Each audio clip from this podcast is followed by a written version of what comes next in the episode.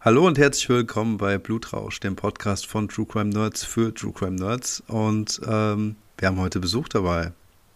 Hallo. Hallo. Steffi, schön, dass du da bist. Ja, sehr gerne, ich freue mich. Es ist wirklich, wirklich richtig cool, dass das endlich klappt. Wir hatten es ja schon ähm, eine Zeit lang irgendwie geplant und auf dem Schirm, aber dann auch aufgrund deiner, deiner kleinen Auszeit, die du dir vom Podcast generell genommen hast, einfach nicht so umsetzen können. Jetzt endlich mal einen Termin gefunden, wo es passte. Ja, tatsächlich hat der Fall, den ich euch heute vorstellen möchte, auch etwas mit meiner Auszeit zu tun, aber da kann ich ja dann später noch mal ein bisschen drüber erzählen. Ja, ich bitte darum. Was ich auf jeden Fall noch erwähnen wollte, anfangs, das habe ich dir mal irgendwann erzählt, als wir angefangen hatten, äh, Kontakt zu haben. Daniel weiß das, glaube ich, noch gar nicht und die Zuhörer wissen es auch nicht. Ich bin heute ein bisschen aufgeregt, weil du unser Gast bist, obwohl wir ja schon seit Monaten eigentlich Kontakt haben. Aber ähm, du warst mein erster Hobby-Podcast oder dein, dein Podcast war mein erster Hobby-Podcast, den ich angefangen habe zu hören, als ich Podcasts gehört habe. Oh. Ich habe, wie wahrscheinlich jeder, mit, mit Zeitverbrechen angefangen und bin dann auf diese äh, Funk- bzw. Pro-7-Produktionen, also Mordlust und Mord auf Ex irgendwie gekommen. Und dann, als die True Crime Sucht mich gepackt hat und ich habe so versucht zu konsumieren, was ich kriegen kann, warst du halt so die erste Hobby-Podcasterin und ähm, du hast mich schon sehr, sehr oft in den Schlaf begleitet und jetzt sitzt du hier mit uns in der Aufnahme. Das ist so ein bisschen surreal und ich bin so ein bisschen aufgeregt. Wir wollen mal ho nicht hoffen, dass du irgendwie klassisch konditioniert wurdest und jetzt mit Steffis Stimme einschläfst. Das wäre ja, das wär dann auch ehrlich gesagt kein Kompliment mehr. Ich glaube, ich. Langweilig. Ja, wobei ich glaube, wer hier mal einschläft, ist echt nicht normal. Ja, aber freut mich natürlich. Ich freue mich auch sehr, dass ich hier sein darf. Tatsächlich bin ich wahrscheinlich so viel aufgeregter als du, weil normalerweise bin ich ja immer für mich alleine.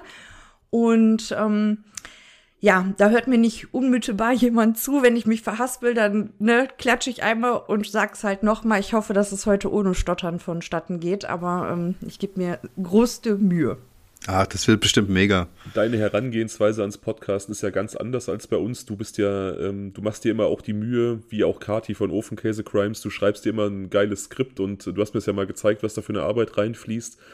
Wir legen ja einfach so los und, und erzählen uns einfach. Und das ist bestimmt eine Umstellung für dich, aber wir versuchen es dir so leicht wie möglich zu machen. Und ja, also das ist hier deine Bühne, so du kannst das machen, wie du möchtest. Und wir sind einfach deine Gäste heute. Genau. Okay. aber bevor wir loslegen, möchte ich noch einen kurzen Serientipp loswerden.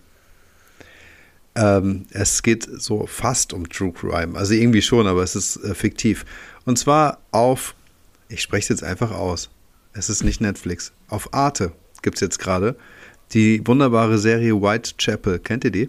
Whitechapel? Nee. Mhm. Also ich kann mir denken, worum es geht, weil Whitechapel ist ja der Londoner Stadtbezirk, in dem Jack the Ripper seine Morde begangen hat. Also könnte das da Überschneidungen mit, mit der Geschichte geben. Siehst du, Steffi? Deswegen ist Fabian mein Telefonjoker.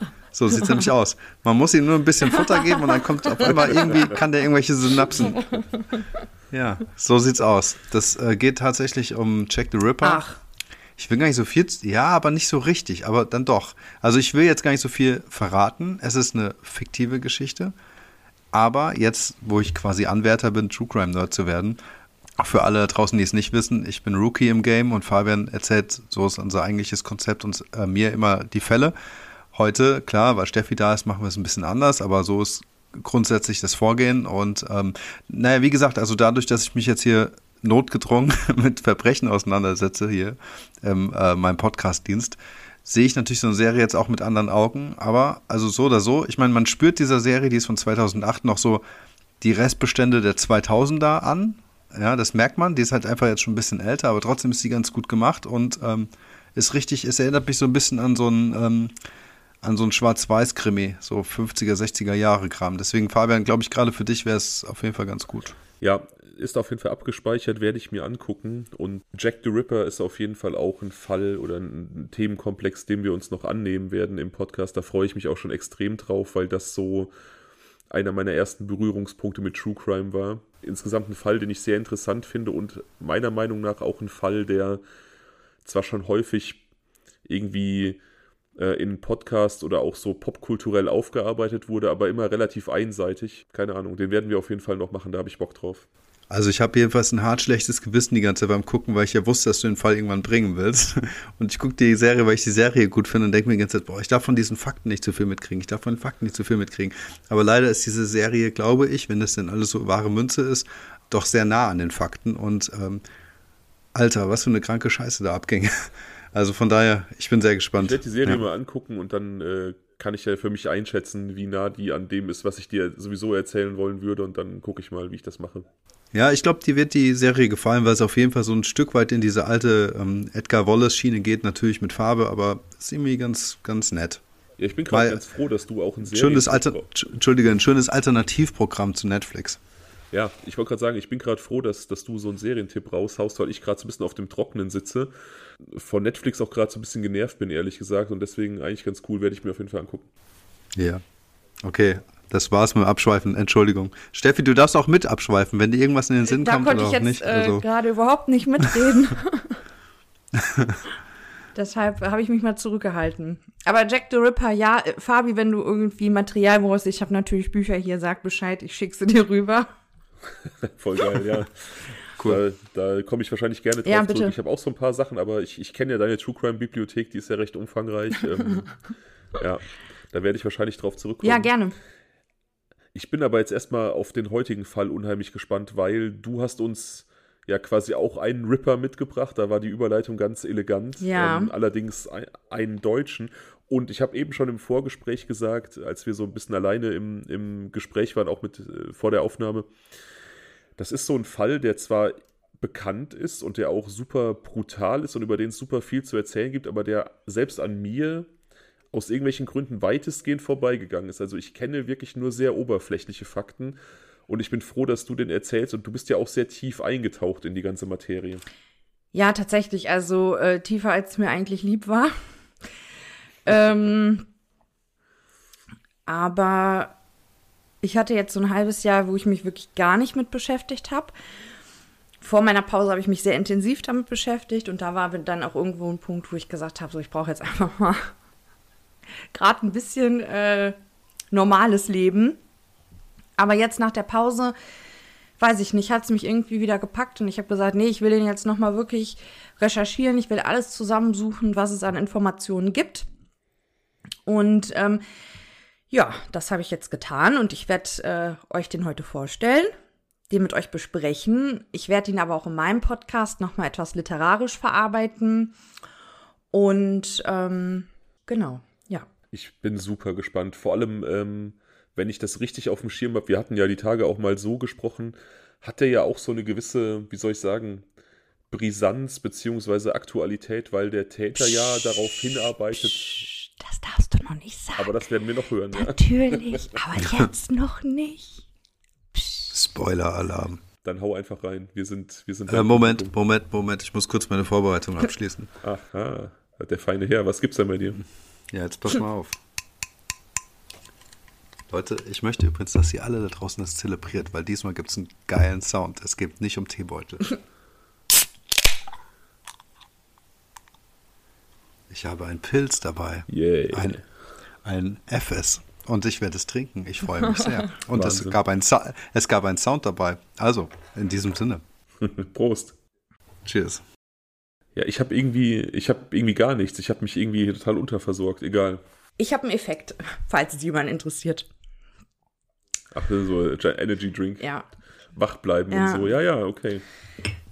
Ich habe den Soundeffekt, du hast den äh, Energy-Effekt. So. Ja, ich, ich lausche euch einfach nur. Ich Fa bin, genau, Fabian äh, ist äh, ganz, äh, wie soll man, er stellt sich darauf ein, Steffis Stimme zu hören, hat schon ein Ja, Kissen im Nacken. Super. Aber wenn es gleich schnarcht, dann äh, wissen wir, war, war scheiße, ne? Hm. Ja. Oder es ist klein Erna im Hintergrund, man weiß es ja nicht. Nee, Erna habe ich ins Schlafzimmer verfrachtet. Ich sitze im Wohnzimmer, also die kann nicht schnarchen. Wenn Okay. geschnarcht wird, dann bin leider ich Mhm. das, ja. Aber Super. ich glaube, ich, ich glaube, das wird nicht passieren. ähm, Ich glaube auch. Trägerwarnung macht ihr nicht, ne? Machen wir nicht, aber das ist ja heute so ein bisschen dein Podcast, also kannst du das bestimmen, wie du möchtest, quasi. Ja, ich glaube schon.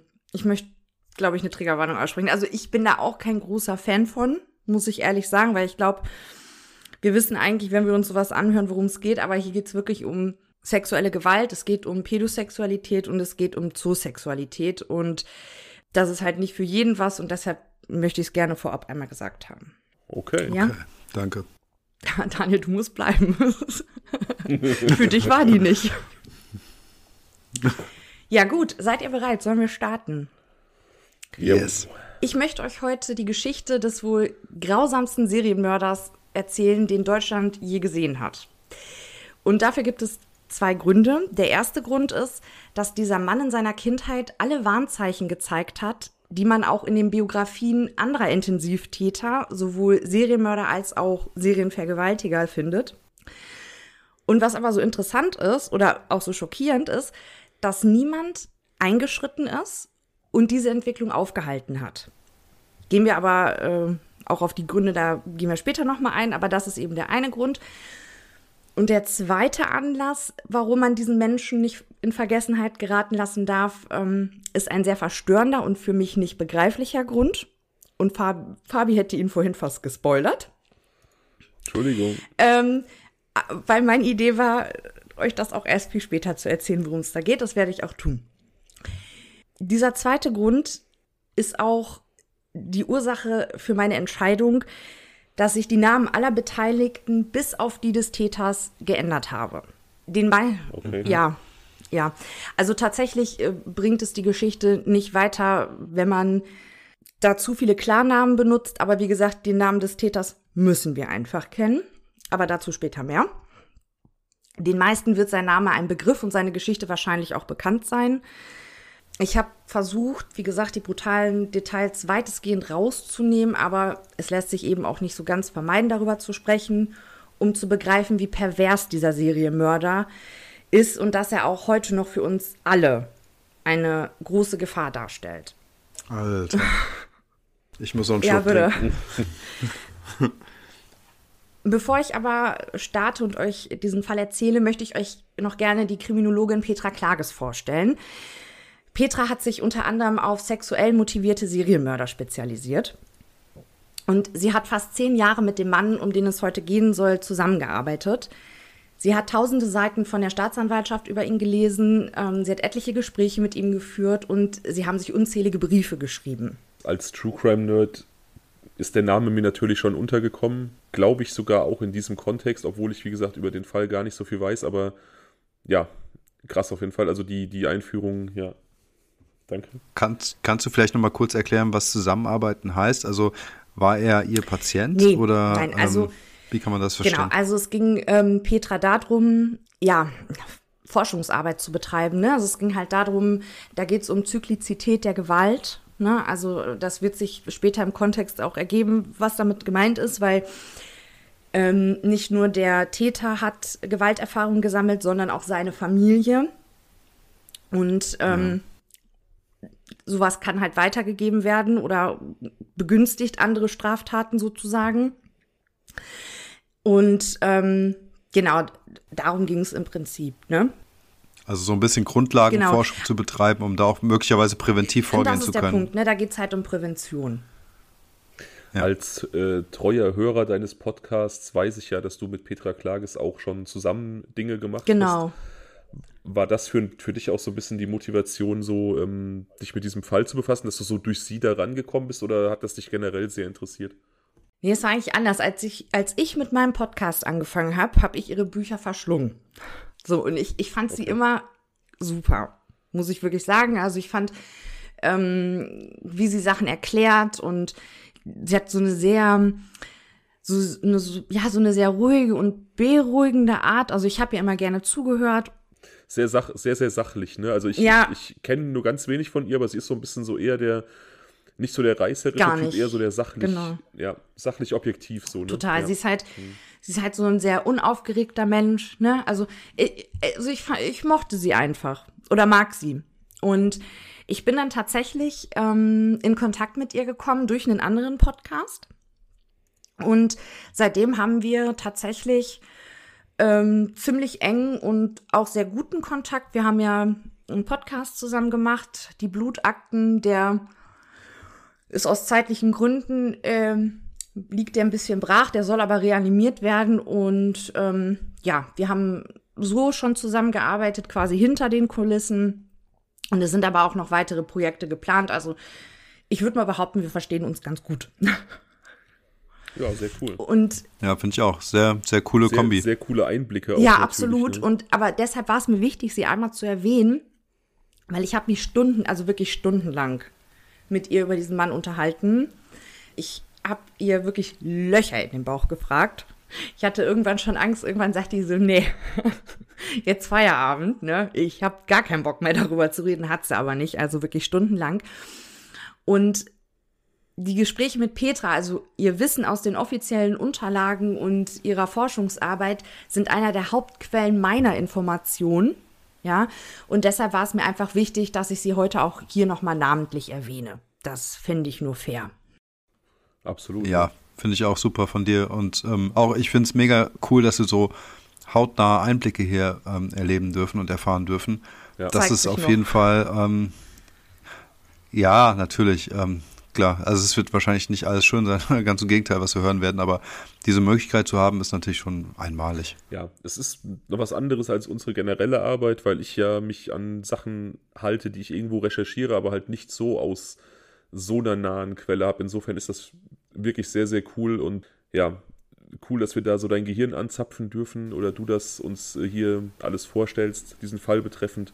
Ja, und natürlich auch cool, dass du sie dann nochmal als, als Primärquelle irgendwie genannt hast und liebe Grüße, falls sie uns zuhört. Ja, wird sie, weil sie kriegt den Podcast äh, instant gesendet, wenn der fertig ist. Ich habe es ihr schon angedroht. Ja, cool. Okay, also dann äh, seid ihr bereit? Können wir starten? Ja. Ja, ich bin heiß wie Frittenfett, wirklich.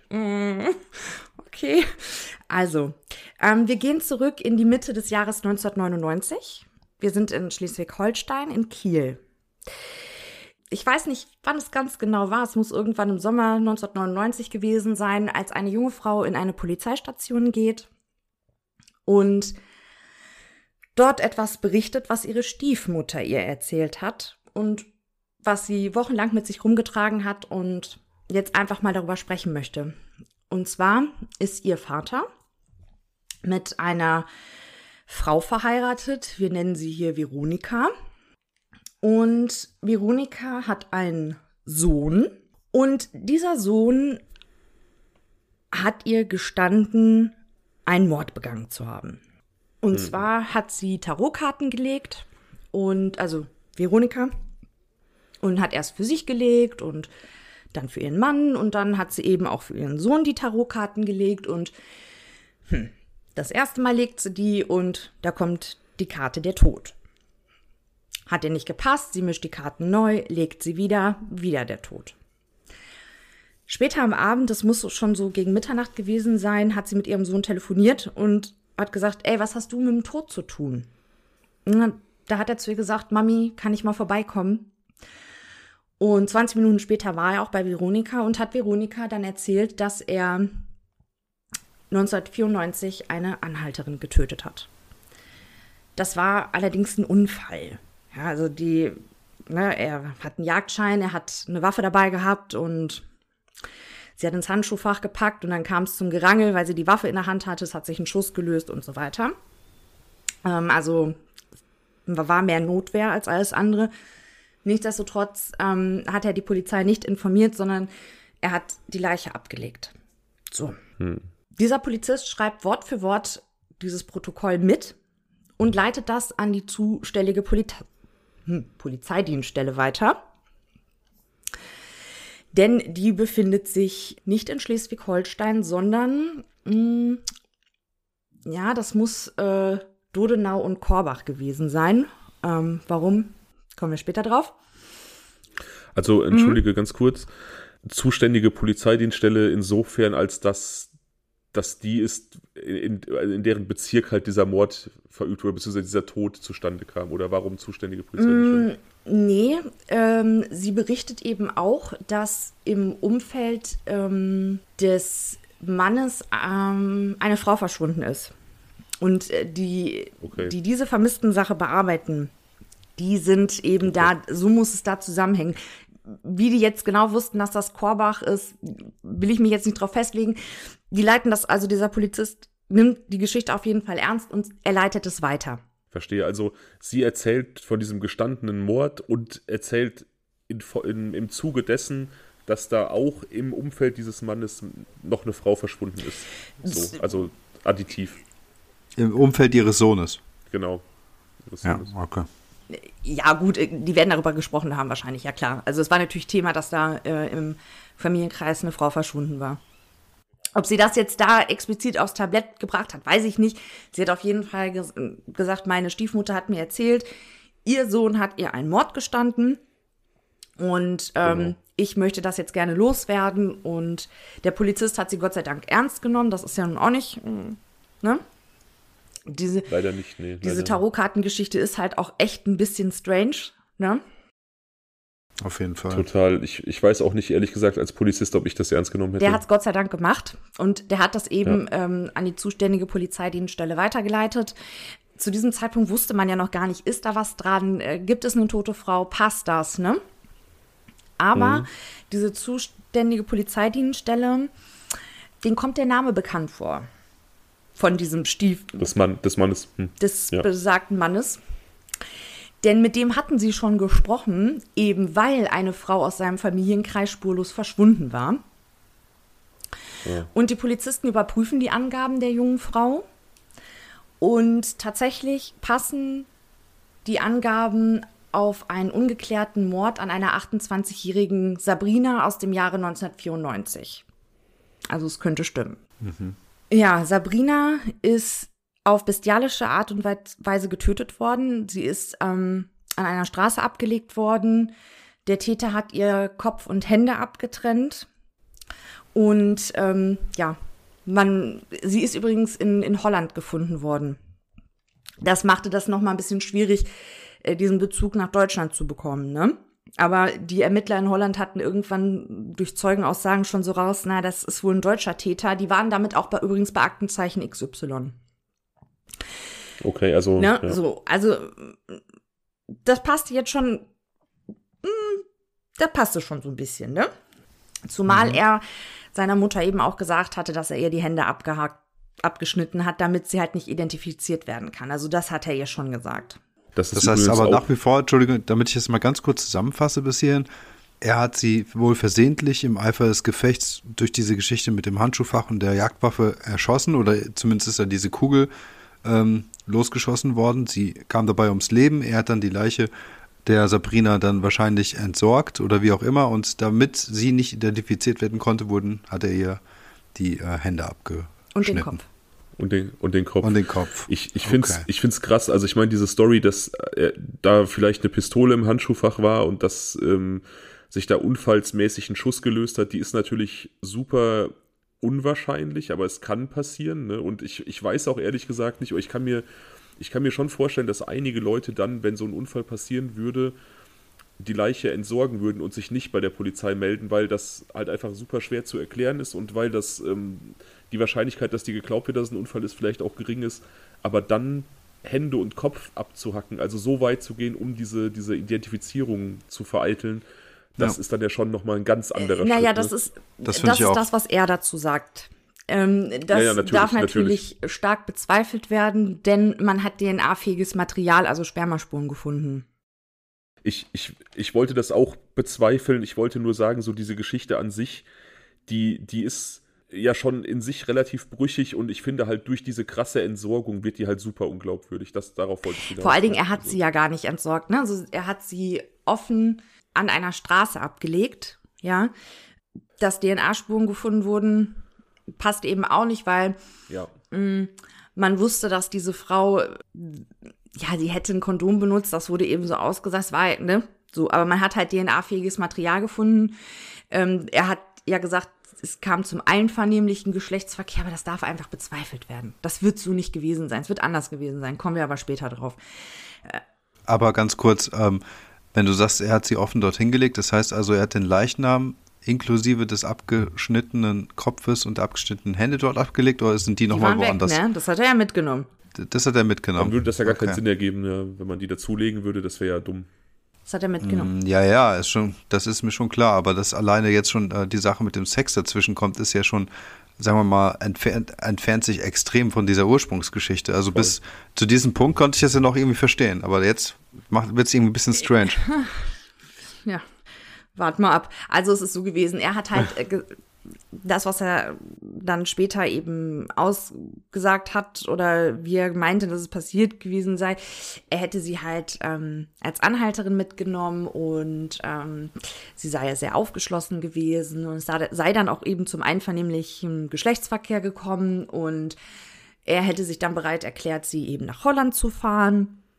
Und da sei sie auch sehr dankbar für gewesen. Und auf dieser Fahrt nach Holland habe sie dann ins Handschuhfach gegriffen, hätte diese Waffe rausgenommen, hätte ihn sogar mehr oder weniger damit bedroht. Es kam zum Gerangel, ein Schuss hat sich gelöst, sie war tot. So, das ist quasi seine Story, die er aus seiner Mutter erzählt hat. Ne? Okay. Aber gehen wir einfach mal weiter. Am 23.11.1999 wird dann ein 30-jähriger Dachdecker im Bottrop von Kriminalpolizisten aufgesucht. Denn, wie ich schon sagte, es gab eben diese Spermaspuren, also DNA-fähiges Material an der Leiche.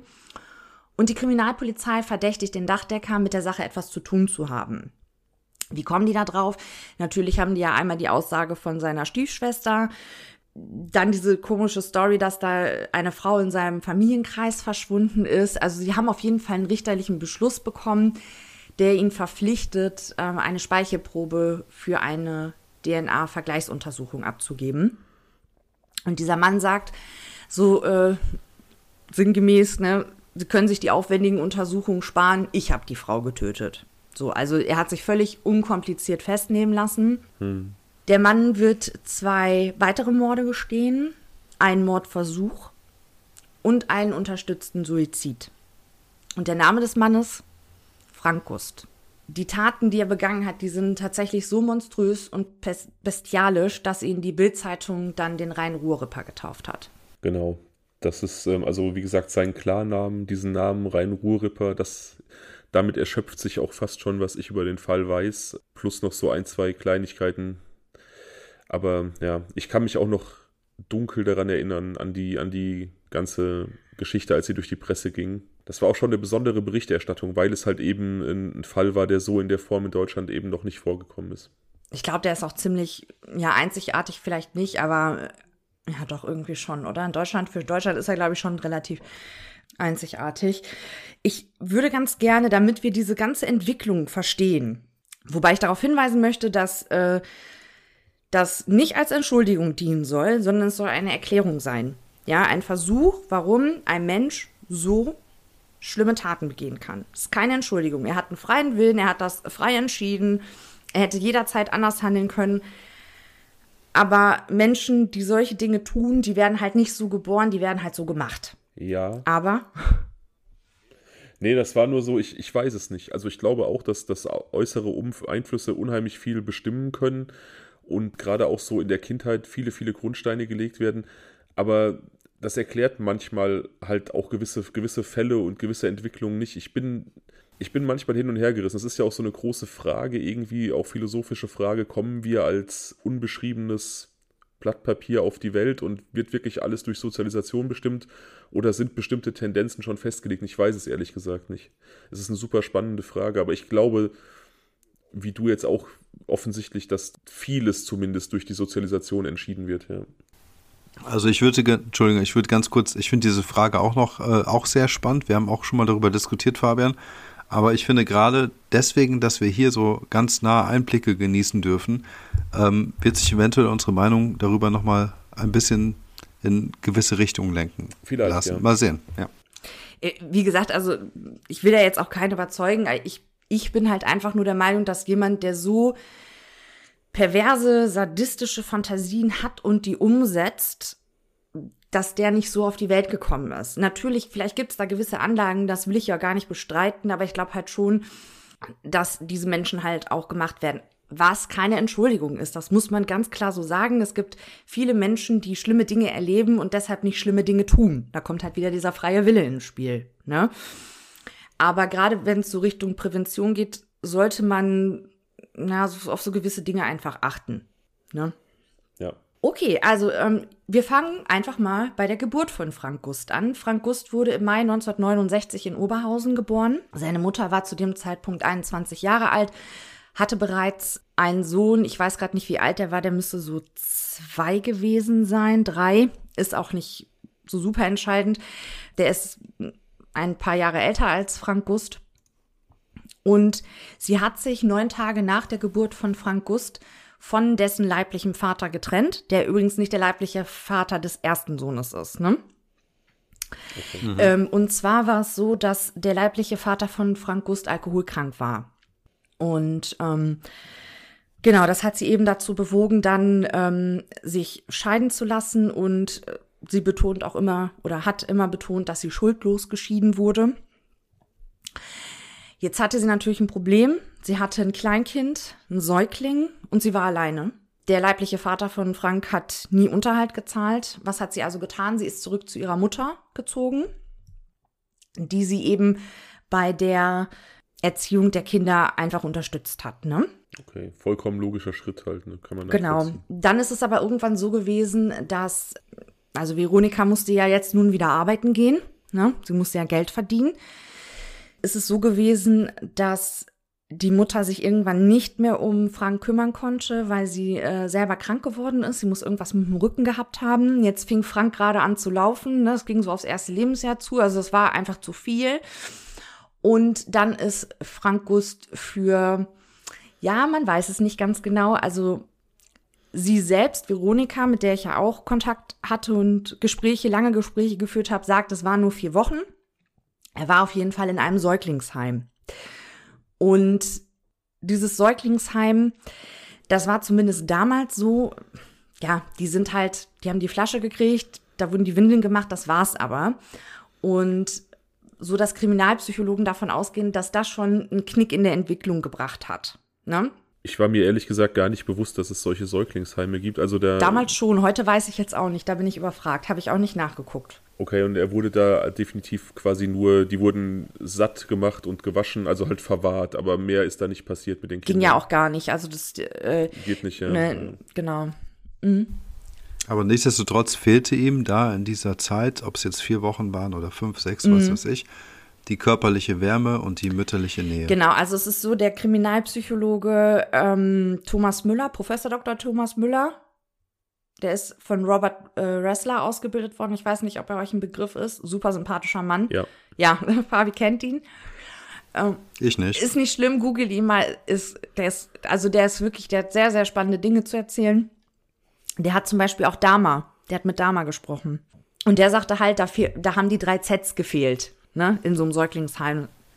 Zuwendung, Zärtlichkeit und Zeit. Ja, das ist halt auch entwicklungspsychologisch einfach äh, ganz, ganz krass. Also es gibt äh, so einen Entwicklungsforscher, der hieß Eric Erickson und der hat äh, diese ja, verschiedene Entwicklungsstufen äh, in der, in, im, im, im Menschen quasi definiert, die sich aus der Kindheit bis ins Erwachsenenalter ziehen. Und er ist davon ausgegangen, wenn bestimmte Konflikte und Schritte nicht gelöst werden, dann löst das Fehlanpassungen aus, die halt zu psychischen Störungen führen können. Und die erste Entwicklungsaufgabe, die ein Mensch lösen muss, ist halt Urvertrauen versus Urmisstrauen. Also Urvertrauen ausbilden, eine leichte Prise Misstrauen behalten, damit man nicht zu naiv in die Welt geht. Und ja, das kann ja überhaupt nicht ausgebildet werden oder gar nicht vernünftig gelöst werden, wenn man eben keinerlei Urvertrauen entwickeln kann, weil man keine Zuneigung erfährt. Mhm. Ne? Das ist äh, ja. Und dann ist natürlich alles andere jetzt wieder entwicklungspsychologisch, wenn ein Konflikt nicht gelöst wird, ein Schritt nicht abgeschlossen wird, dann können auch die folgenden nicht vernünftig abgeschlossen werden. Ne? Ich möchte fairerweise sagen, Veronika sagt, ähm, das hat sie mir gegenüber auch mehrfach äh, betont, sie glaubt nicht, dass äh, diese Zeit im Säuglingsheim irgendwie negativer, ne, negativen Einfluss auf die Entwicklung von Frank gehabt hat. Aber wie gesagt, die Kriminalpsychologen sehen das anders, deshalb erwähne ich das jetzt einfach mal. Ja, mhm. Jeffrey Dahmer hat auch selber gesagt, dass seine Kindheit äh, total normal war. Dass, also solche Aussagen sind halt ja auch nicht immer glaubwürdig. Tatsächlich ist es auch so, dass Frank Gust sagt, bis zu seinem sechsten Lebensjahr war sein Leben schön. Ne? Also er hat mit seinem Bruder zusammengelebt, mit seiner Mutter und mit seiner Großmutter. Veronika, seine Mutter, sagt, nee, nee, nee. Das war äh, da auch schon nicht so ganz in Ordnung gewesen, denn der ältere Bruder, wir nennen ihn jetzt mal Tommy, mir fällt gerade nichts anderes ein, Tommy, hat Okay. ich hatte mir ehrlich gesagt für ihn noch keinen Namen ausgedacht. Deshalb, ich habe hier so eine Liste mit den ganzen Alias, aber der steht nicht mit drauf. Ist ja auch egal. Tommy ist toll. Okay, Tommy. Tommy hat ähm, Frank halt wirklich drangsaliert, er hat ihn unterdrückt, unterdrückt, er hat die Nachbarschaftskinder aufgehetzt. Also Frank Gust ist sehr früh, ja, wirklich auf ganz schäbige Weise äh, angegangen worden. Also da sind Sachen gewesen, in die Mülltonne gestopft. Kinder, die ihn wirklich regelrecht überfallen haben, ihm Eis auf das Glied gelegt haben und ein Hund musste das dann ablecken. Also der ist wirklich schon ziemlich früh ziemlich fertig gemacht worden, muss man so sagen. Aber in seinem sechsten Lebensjahr passiert eine Veränderung und die ist für ihn sehr einschneidend, denn seine Großmutter zieht aus in eine eigene Wohnung und sein Stiefvater, wie nennen wir ihn? Dieter. Dieter zieht ein. So mal gucken, dass ich nicht Okay. die Klarnamen sage, ne? Wollten wir ja nicht. So. Machen wir nicht. Ja. Dieter ist äh, Polizeibeamter gewesen und er hat sich quasi mit Frank, äh, ähm, mit Tommy gegen Frank verbündet. Das heißt, auch er hat dieses Kind tatsächlich drangsaliert und unterdrückt. Frank Guss berichtet von einer absoluten emotionalen Kälte ihm gegenüber. Er ist ignoriert worden. Er hat dann auch wieder ein, angefangen einzunässen, relativ bald. Ja, und so zog sich das dann eben weiter. Seine Mutter hat sich stellenweise mit seinem Stiefvater verbündet. Also so wie es gerade passte. Das ist ja auch. äh, Sorry, wenn ich dich unterbreche, aber das ist ja auch eine, eine, eine Konstellation, die auch total krank schon ist. Ne? Also, dass da der, der Stiefvater sich mit dem, mit dem einen Sohn gegen den anderen verbündet und da so, so Fronten herrschen in der Familie, das ist doch. Und vor allem, wie kann man sich gegen einen Sechsjährigen verbünden? Ja, das ist total krank. Total Das ist krank. doch, also das zeugt ja eigentlich auch von einem gewissen infantilen äh, Verhalten. Ja, also warum die sich jetzt genau auf Frank gestürzt haben, weiß ich nicht. Veronika hat berichtet, dass ähm, der Tommy war halt immer der Kronprinz und der Kleine war halt schon immer der, der irgendwie so ein bisschen unterdrückt wurde. Das war von Anfang an so. Und Tommy und Dieter haben sich einfach gut verstanden. Die waren vom Menschenschlag sehr ähnlich. Ich, kann- ich kann es euch nicht beantworten. Ich kann es euch nur so weitergeben, wie es mir ähm, sowohl von Veronika als eben auch von Petra gesagt wurde.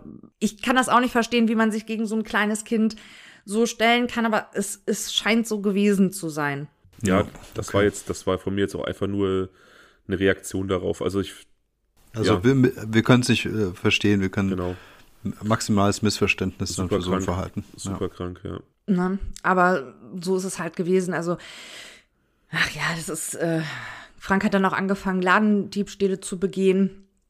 Und der Vater hat ihn dann wirklich an die Wand gestellt, oder der Vater, der Stiefvater, ne, hat ihn dann zu Hause an die Wand gestellt, hat ihn durchsucht. Ähm, er hat regelmäßig die, sein Zimmer durchsucht. Also, ne, so typisch Polizeibeamter quasi, der hat zu Hause seinen Job dann ausgeführt. Also, äh, das muss ein sehr, sehr spezieller Mensch gewesen sein. Offensichtlich, ja. Ja, jetzt hatte ich euch ja berichtet, dass Frank Gust in einem sehr kalten Verhältnis aufgewachsen ist. Das wiederum hat es einem Pädosexuellen aus der Nachbarschaft leicht gemacht, Zugang zu diesem Kind zu bekommen.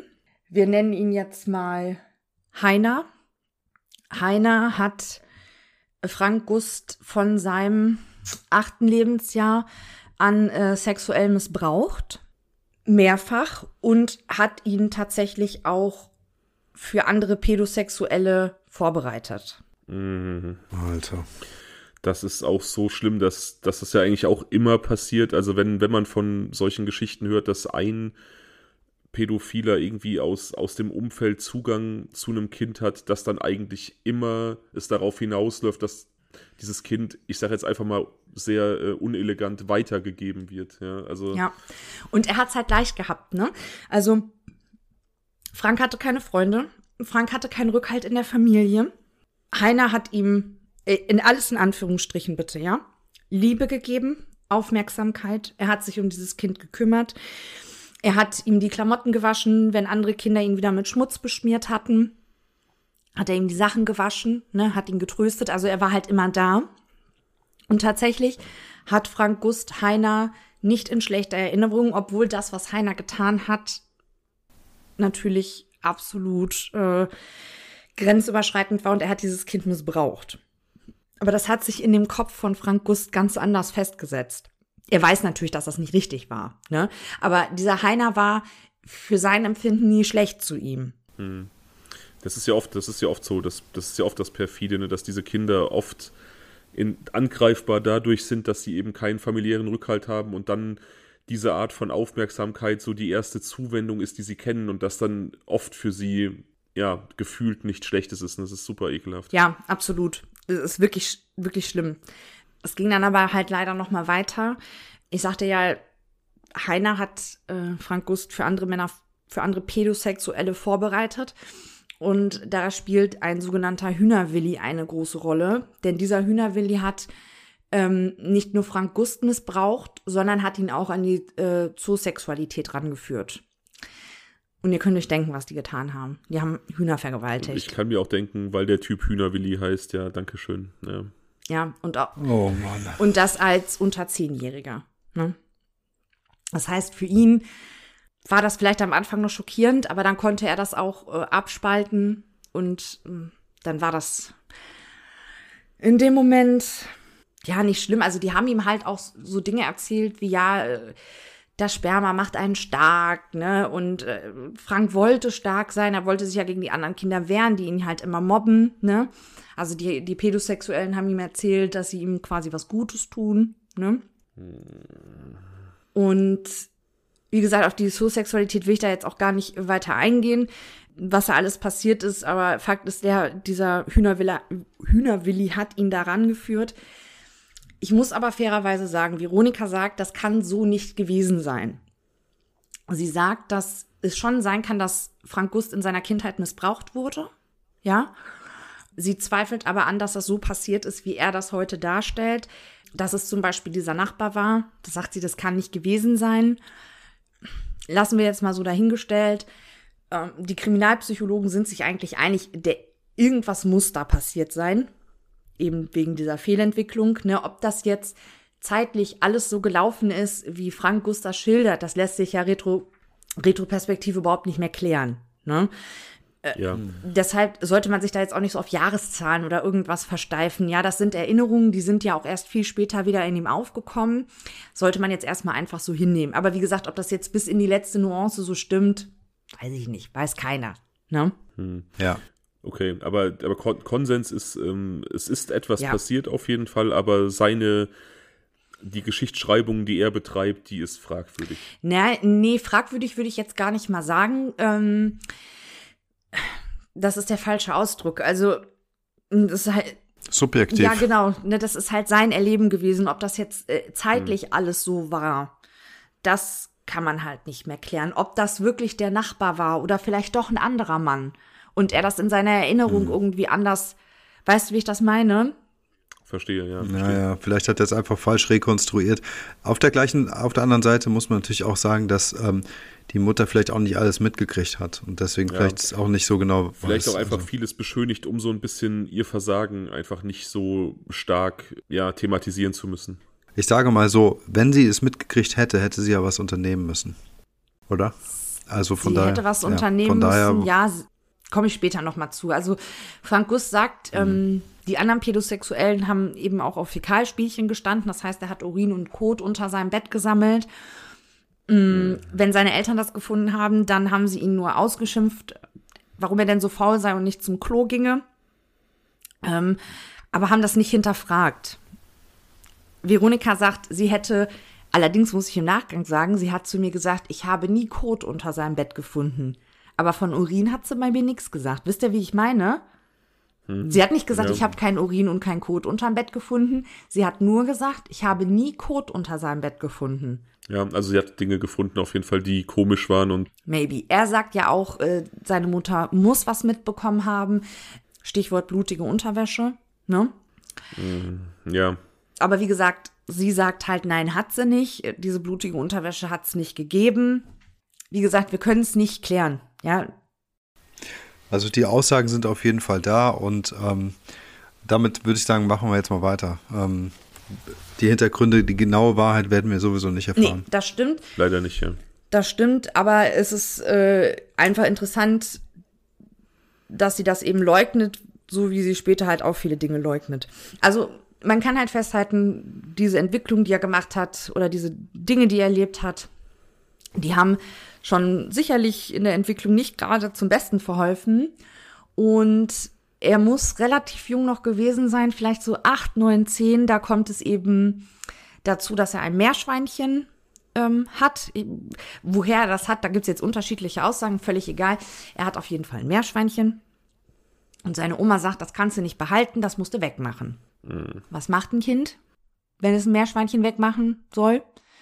Man könnte ja jetzt auch äh, das einem Freund geben und sagen, hier, möchtest du das vielleicht haben? Frank Gust hat sich dazu entschieden, das Meerschweinchen ähm, zu fixieren und eine Gehwegplatte darauf zu schmeißen. Was eben dazu führte, dass dieses Tier aufplatzte. Und warum ich das erzähle, ist halt wichtig, weil das das erste Mal war, dass Frank Gust warme Eingeweide gefühlt hat. Und das mhm. wird im weiteren Verlauf für, also es hat sich für ihn warm angefühlt. Es war ein schönes Gefühl. Er hat sich geborgen gefühlt.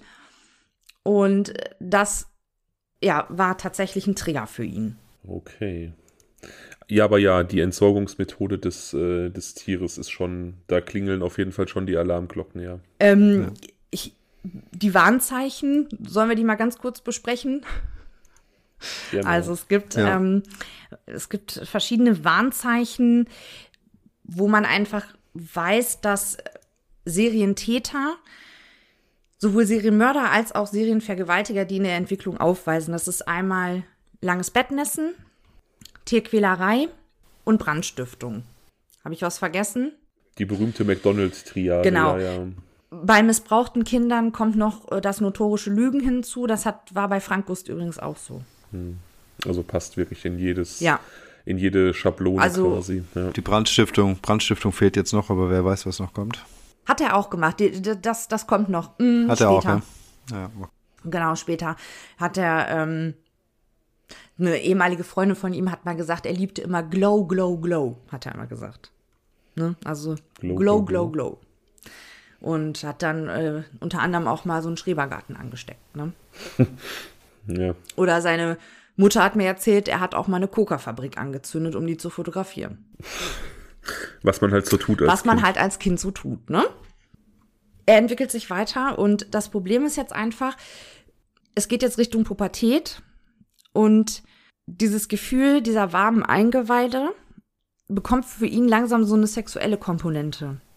Also er mhm. beginnt überwiegend Kaninchen zu, zu töten ja, und zu quälen, um halt diese Eingeweide fühlen zu können. Je älter er wird, kommt halt diese sexuelle Komponente mit dazu. Und das verknüpft sich bei ihm im Gehirn, kann man sich ja vorstellen, ne? Oder? Ja, natürlich, ja, ja, klar. Diese Tiere, die er getötet hat, das sind Stellvertreteropfer gewesen. Stellvertreteropfer für die späteren menschlichen Opfer. Mhm. Ja, weil Tiere bluten wie wir, die ja. leiden wie wir und die sterben wie wir. Die bieten quasi so den leichten Einstieg. Genau. Kaninchen, ne, kann man, da war die Verletzungsgefahr auch nicht so hoch. Frank Gust hat von sich selbst gesagt, dass er feige ist. Ja, ähm, das heißt, an größere Tiere hat er sich auch erst dran getraut, als er dann Jagdschein gemacht hat. Und er war ja da auch der erste Pferderipper, ne? Ja, und äh, Kaninchen sind natürlich auch oft irgendwie zugänglich. Viele Leute, die Kaninchen haben, die haben die in irgendwelchen Außengehegen, in diesen kleinen Käfigen, kennt man. Ne? Also wenn man jetzt äh, es drauf anlegen würde, ein Kaninchen zu, zu ermorden, dann würde man wahrscheinlich relativ schnell in der Nachbarschaft irgendwo eins finden. Ja, also um das mal alles abzukürzen, weil das ist echt so ein Komplex, da, da habe ich echt Probleme mit. Also er steigert sich, Kaninchen, Schafe, Pferde. Er quält, er ja. tötet, er vergewaltigt. Seine Maximalfantasie ist es, in den noch warmen Körper eines Tieres sich reinzulegen. Das ist seine Maximalfantasie, auf die arbeitet er hin. Uh. Also polymorph sadistisch. Ja, also es, der ist pervers. Das kann man leider nicht anders sagen. Dieser Mensch ist einfach völlig pervers. Das tut mir auch Nee, tut mir nicht leid. Nee, der ist pervers. Also ich muss ja nicht objektiv sein, ich bin ja keine Fachfrau, ne? So, ich, ich darf das ja sagen. Nee, nee, ne? ach, das kann man so sagen. Also, ähm, weißt du denn, wie lange das mit diesen Vergewaltigungen durch äh, Dieter und Hühnerwilli äh, ging? Ja, nicht so ganz genau. Ich schätze bis zu seinem 13. Lebensjahr, dann 13 bis 15, dann ist Frank selbstständig ins Heim gegangen, ins Jugendheim. Ja. Er hat sich tatsächlich aber auch ab seinem 13. Lebensjahr ungefähr selber prostituiert, so dass man eben diese, auch da hat er sehr schlimme Dinge erlebt und da weiß man jetzt natürlich nicht, was hat sich von da in die Kindheit verknüpft. Ne? Also deshalb sagte ich, man kann es halt nicht mehr bis, in, bis ins letzte Detail klären, was da jetzt gelaufen ist. Er ist aber auf. Aber man kann sagen, Entschuldigung, man kann, man kann aber sagen, dass diese Zeit der Vergewaltigung quasi parallel gleichzeitig lief zu seinen Anfängen mit den Tieren. Ja, er hat. Das schon, ja. ne? Das war nicht nacheinander, sondern mehr oder minder gleichzeitig. Man könnte auch es fast als Ventil betrachten. Er, er hat es reinszeniert. Er, das, was er erlebt hat, hat er reinszeniert und hat es sogar noch perfektioniert. So erklärt Petra das. ja. Also er hat quasi, er hat, er hat quasi einfach weitergegeben ähm, den, das Leid, das er erfahren hat, an wiederum schwächere Lebewesen. Ja, das ist sehr emotional betrachtet, ne? Das weiß ich jetzt gar nicht. Also sicher wird das auch ein Ventil gewesen sein, aber es war halt in erster Linie eine Reinszenierung. Ne? Also das, was er erlebt hat, hat er reinszen reinszeniert und perfektioniert. Kann man ja auch irgendwo verstehen, weil er einfach Kind war und das nachgemacht hat. Der wusste ja gar nicht, ob das richtig oder falsch ist, möglicherweise. Aber ab einem bestimmten Zeitpunkt ja schon. Ne? Also als ja, klar, Jugendlicher. irgendwann auf jeden Fall. Ähm, ich muss ganz kurz noch leider noch eine Sache einschieben. Äh, das war natürlich nicht das Einzige, was er getan hat. Also er hat, er hat teilweise auch die Eingeweide der Kaninchen ja in Eimern gesammelt und hat ist damit baden gegangen in der Badewanne. Und seine Mutter sagt, sie hat das nicht mitbekommen. Und Natürlich nicht. das, das ist schwierig, ne? Aber ich, wie gesagt, im Gespräch mit ihr, ja, ich, sie selbst ist halt, da geht's halt dann auch um die Zyklizität von Gewalt. Sie selbst ist als Kind von ihrem Vater missbraucht worden.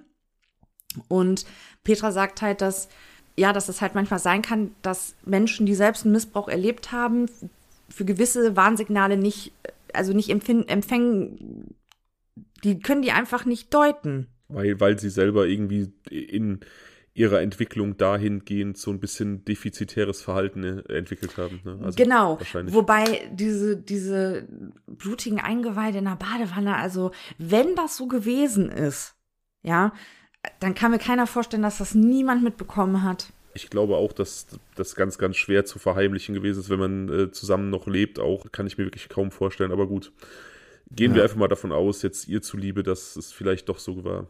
Ja, also ich finde es auf jeden Fall, ähm, mal ob sie es mitgekriegt hat oder nicht, ähm, auffällig und das ist für mich so die große, ähm, die große Quintessenz des Ganzen, dass er all das Leid, das er über die Jahre ertragen musste, und ich rede jetzt nicht nur von dieser sexuellen Gewalt, ich rede auch von der familiären Unterdrückung durch seinen Bruder Tommy und seinen Stiefvater, dass sich irgendwie daraus ähm, so ein seltsames, so ein, ja, so ein krankhaftes Verhaltensmuster entwickelt hat. Und ähm, was er dazu, dazu zählt eben auch, dass er in sehr frühen erkannt, äh, Jahren erkannt hat, dass er seinen Körper einfach einsetzen kann und ähm, für seine Vorteile, für seine Wünsche ähm, nutzen kann. Also Stichwort Prostitution. Und auf der anderen Seite hat er eben diese Wärme weiterhin gesucht, die er offensichtlich durch seinen Nachbarn auch nicht erhalten hat. Und so musste er sich ein, äh, eine Möglichkeit schaffen, Wärme zu erhalten. Und das war halt mit den Tieren. Und ähm, also das, boah, also alter Schwede, das ist total heftig. Das ist ja auch leider oft bei Missbrauchsopfern, dass sie ähm, dann irgendwie in diese Ecke abdriften, dass sie sich prostituieren, weil sie halt ja lernen von, von klein auf, dass ihr Wert sich über ihre Verfügbarkeit oder ihre, über ihre Sexualität definiert und dass sie dann, ja, wie soll ich sagen, so eine falsche Art von Zuneigung bekommen, nach der sie sonst suchen. Das ist halt auch so ein schlimmer Teufelskreis leider. Und offensichtlich hat aber Frank erkannt, dass es nicht echte Wärme war und Zuneigung, die er dort ähm, erfahren hat durch seinen Nachbarn und durch die Prostitution und keine Ahnung, Hühler Willi und keine Ahnung, wie die anderen fiesen Arschlöcher alle hießen, ich weiß es nicht. Ähm, Fakt ist, dass, dass er, Entschuldige, dass, dass er dann für sich so sein eigenes äh, ja, Idyll schaffen mu musste, so würde ich das jetzt mal hier formulieren. In dem er das alles erleben konnte. Und das scheint ja eben mit den Tieren gewesen zu sein. Hat er Mitleid erlebt? Weißt du das? Ob er die Tiere auch bemitleidet hat oder war das nur so ein Mittel zum Zweck? Nein, Frank Gust kann kein Mitleid empfinden. Hm. hm ja, das ist natürlich auch so eine Entwicklungsstörung, dass sich einfach keine Empathie ausbildet. Ne? Na, also das, ähm, er sagt auch selber, er kann keine Reue empfinden, weil Reue würde bedeuten, dass er es nie wieder tun würde. Und das, dem ist halt nicht so. Also er hat zum Beispiel mal gesagt, ich habe hier auch ein ähm, Zitat, da sagte er, dieser Sadismus, dieses Perverse ist ein Teil von mir und es kommt immer wieder auf, das weiß ich und ich werde es wieder tun. Pure. Auf jeden Fall hat er, ähm, wie soll ich sagen, eine gesunde Selbstsicht, ne? Ja, schauen wir mal, ob du das zum Ende immer noch so beurteilst, wie gesund die ist. Gut, was vielleicht noch wichtig für euch äh, zu wissen ist, dass Frank Gust ab etwa seinem zehnten Lebensjahr ähm, gasabhängig war, äh, butangasabhängig war. Also der hat so Feuerzeuggas geschnüffelt. Mhm, krass. Genau, dann geht er ja ins, freiwillig ins Jugendheim. Veronika unterstützt ihn da, weil sie sich denkt, okay, dann ist er wenigstens hier raus, ne? Und kann mhm. wenigstens innerhalb der Familie eben nicht mehr von Klaus und Tommy gequält werden und sie sieht das mehr so als Chance für ihn und deshalb lässt sie ihn da auch gehen. Kann ich weitermachen? Ich, ich hatte irgendwie das Gefühl, jemand möchte was fragen. So. nee, nee. Okay. Ich habe ich hab, ich hab so gesäuft, weil ich das so, dieses so. Szenario einfach so, ja. So, und jetzt geht's aber eben weiter. Tiere reichen Frank Gust jetzt nicht mehr. Also Tiere haben Frank Gust irgendwann nicht mehr gereicht. Er ist dann in Leichenhallen eingebrochen und hat die Leichen eben auch äh, geschändet. Also er hat nekrosexuelle und nekrosadistische Handlungen vorgenommen. Puh. Ja. Wie alt war 15. er da? Okay. Das ist auch schon auch eine Ansage mit 15, ne? Ja. Also. ja. Wurde er dabei erwischt? Also nein. war das dann irgendwie ein bekanntes nein, Thema? Also immer, immer nein, noch nicht. Er ist nicht okay. erwischt worden. Hätte man ihn da erwischt und da vielleicht schon irgendwie therapeutisch mit ihm gearbeitet. Vielleicht hätte man den Rest verhindern können. Wer weiß das noch. Aber äh, da konnte er quasi ungestört wüten, sozusagen. Das ist, okay. das ist auch krass, dass das irgendwie, ja, ihm offensichtlich halt über einen längeren Zeitraum gelungen ist, das äh, unerkannt zu tun, ja. ja. Ja, und auch, dass, dass äh, es niemandem aufgefallen ist mit den Leichen. Weil, In, das ist schon mein, aufgefallen. Mehr, Meerschweinchen. Das ist schon. Das ist, ja, oh, okay. oh, ja. Da hat er aber für gesorgt, denn das ja? ist auch Teil des Sadismus von Frank Gust. Er will Menschen schockieren. Das heißt, ähm, der hat die Leichen auch. Ja, es, es gibt da eine Geschichte, wo er die in die Kapelle gesetzt hat. Eine kopflose Leiche. Und der Friedhofsgärtner hat die gefunden und hat tatsächlich auch einen Schock erlitten. Und äh, darum geht es Frank Gust auch. Also der will Menschen schockieren und quälen mit dem Anblick von dem, was er getan hat. Das ist ihm wichtig. Womit wir dann auch wieder bei der ähm, vermeintlich aus Versehen getöteten Anhalterin wären, die der dann kopflos und ohne Hände in Holland irgendwo abgelegt hat. Mitten an der Straße, ne? Ja. Natürlich. Ja, ja, das meine ich. Also, natürlich ja.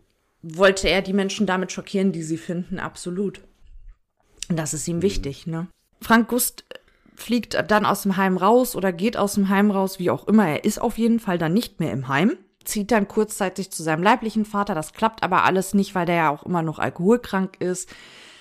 Dann zieht er kurzzeitig wieder bei seiner Mutter und seinem Stiefvater ein. Das klappt dann auch irgendwie alles nicht. Ähm, dann ist er kurze Zeit obdachlos und lernt äh, dann irgendwann aber eine Frau kennen, bekommt seinen ersten Sohn, zieht mit dieser Frau zusammen. Könnte alles toll sein. Diese Frau soll ihn vergöttert haben. Allerdings gab es da wohl auch familiäre Probleme und Veronika mochte diese Frau halt auch nicht und es kam zur Trennung. Ähm, Veronika hat einen ziemlich großen Einfluss auf Frank Gusts Leben gehabt. Also die haben ein ganz ambivalentes Verhältnis zueinander gehabt. Ähm, Veronika hat mal zu mir gesagt, für Frank gab's immer nur eine Königin und der Rest waren Huren. Das ist ja auch eine, eine Aussage, die aus einem Muttermund irgendwie sehr seltsam ist, finde ich. Ne? Ja, aber ich, ich, ich verstehe, was sie damit meint. Na, also, wenn er jetzt mit dieser Frau ganz eng war, dann war die die Königin und die Mutter die Hure. Ne? Hm. Also ich, ich habe da schon ungefähr verstanden, wie sie es gemeint hat, aber ist natürlich krass ausgedrückt.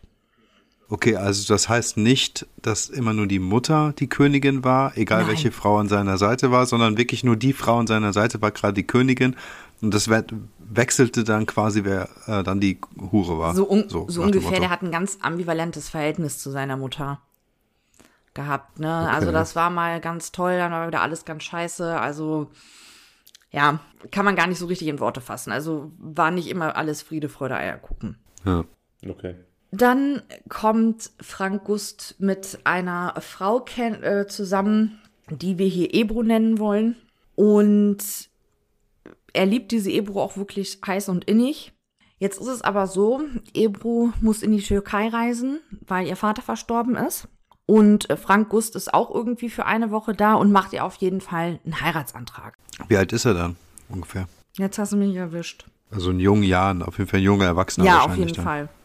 Vielleicht so 20 okay. oder so. Aber nagelt mich bitte jetzt nicht drauf fest. Ja, nee, kein Problem. Nur damit wir ungefähr einen zeitlichen Horizont haben von dem Auszug aus dem Kinderheim Ja, also wir sind auf ja. jeden Fall schon jetzt im jungen Erwachsenenalter. Auf jeden Fall ist Ebru da völlig erzürnt drüber, was ihm einfällt, ihr in so einer Situation einen Heiratsantrag zu machen. Und sie trennt sich von Frank Gust. Hm. Übers Telefon. Sie will wieder zurück zu ihrem Ex-Freund, mit dem hat sie zwei gemeinsame Kinder. Das soll aber auch so eine schlagende Beziehung gewesen sein. Da war Frank Gust natürlich sehr erzürnt, dass sie jetzt äh, ausgerechnet zu ihm wieder zurück will. Hm. Ja, und das ist der 8. September 1994, also die Nacht, in der Sabrina ihr Leben verliert. Hm. Frank Gust fährt, wie so oft, wenn er den Kopf frei kriegen will, ziellos durch die Gegend und entdeckt am Straßenrand einen Tramper, der da am Regen steht. Der sagt, er konnte nicht erkennen, ob Mann oder Frau, aber er hält an und erkennt, es ist eine Frau. Er nimmt sie mit, sie reden miteinander und Frank Gust denkt sich, das ist die Gelegenheit. Uns hat keiner gesehen. Wir kennen uns nicht. Das ist die Gelegenheit. Das ist so krass. Äh, Dass das so sein Gedanke dann irgendwie ist, so jetzt kann ich endlich loslegen, weil es gibt keine Verbindung Ja. zwischen uns und äh, ja. Er legt sich eine Geschichte zurecht. Er trinkt viel, macht immer wieder Pinkelpausen, um sie in Sicherheit zu wiegen.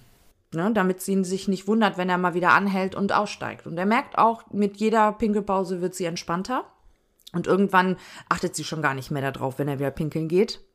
Und er fährt mit ihr zu einem abgelegenen Ort, macht wieder eine Pinkelpause. Und als er einste wieder einsteigt, wieder einsteigt, so, sagt er zu ihr, Scheiße, ich habe den Autoschlüssel verloren. Was macht Sabrina? Hilfsbereit wie sie ist, sie steigt aus und hilft ihm beim Suchen. Und dann schießt er ihr in den Hinterkopf.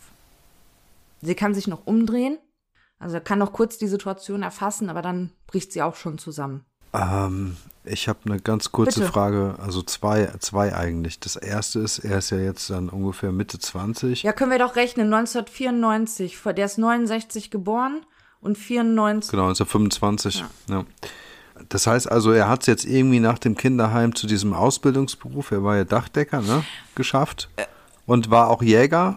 Genau, Deswegen hat er auch die Wa- Waffe haben dürfen. Also irgendwie hat er es doch hingekriegt, trotz dieser verkorksten Jugend, äh, sich ein einigermaßen normales Leben wieder aufzubauen und auf eigenen Beinen zu stehen. So klingt das jetzt. Ja, es war wohl immer sehr, sehr, sehr auf sehr wackeligen Beinen, aber tatsächlich ist es so, dass er eine Ausbildung zum Dachdecker gemacht hat und er hat einen Jagdschein gemacht und äh, das auch betreiben von Veronika. Ah, okay. Und also die zweite Frage wäre von mir, ähm, inwiefern er jetzt die, ähm, die, diese Geschichte jetzt neu erzählt hat, weil du hast ja vorhin erzählt, dass er ganz zu Beginn Veronika eher so diese Unfallstory vermittelt hat und das ist ja jetzt wirklicher Mord. Ja. Also an welcher Stelle hat er denn ausgepackt? Bei Veronika gar nicht, also später erst.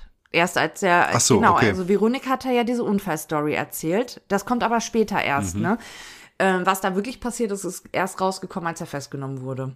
Okay, aber diese Geschichte, die du jetzt Die gerade stimmt. erzählst, das ist die wahre, Geschichte. Geschichte. Ja, okay. Also ja. er hat das darauf an, angelegt, diese Frau zu töten. Er wollte das. Auch, auch krass, dass, ähm, dass sie das offensichtlich noch, noch realisiert hat. Also, dass er wahrscheinlich kein besonders großes Kaliber benutzt hat und sie diesen Schuss in den Kopf Ja. offensichtlich noch irgendwie wahrgenommen hat und sich, sich noch umdrehen konnte. Gut, da wird wahrscheinlich auch nicht mehr viel mit, mit bewussten Handlungen gewesen sein, aber so, sie hat das schon noch irgendwie Ja. erlebt. Ne? Das ist halt auch krass. Aber dann ist sie halt zusammengebrochen und war tot. Und dann, äh, ja, kommen halt wieder seine nekrosexuellen und nekrosadistischen Handlungen zum Tragen.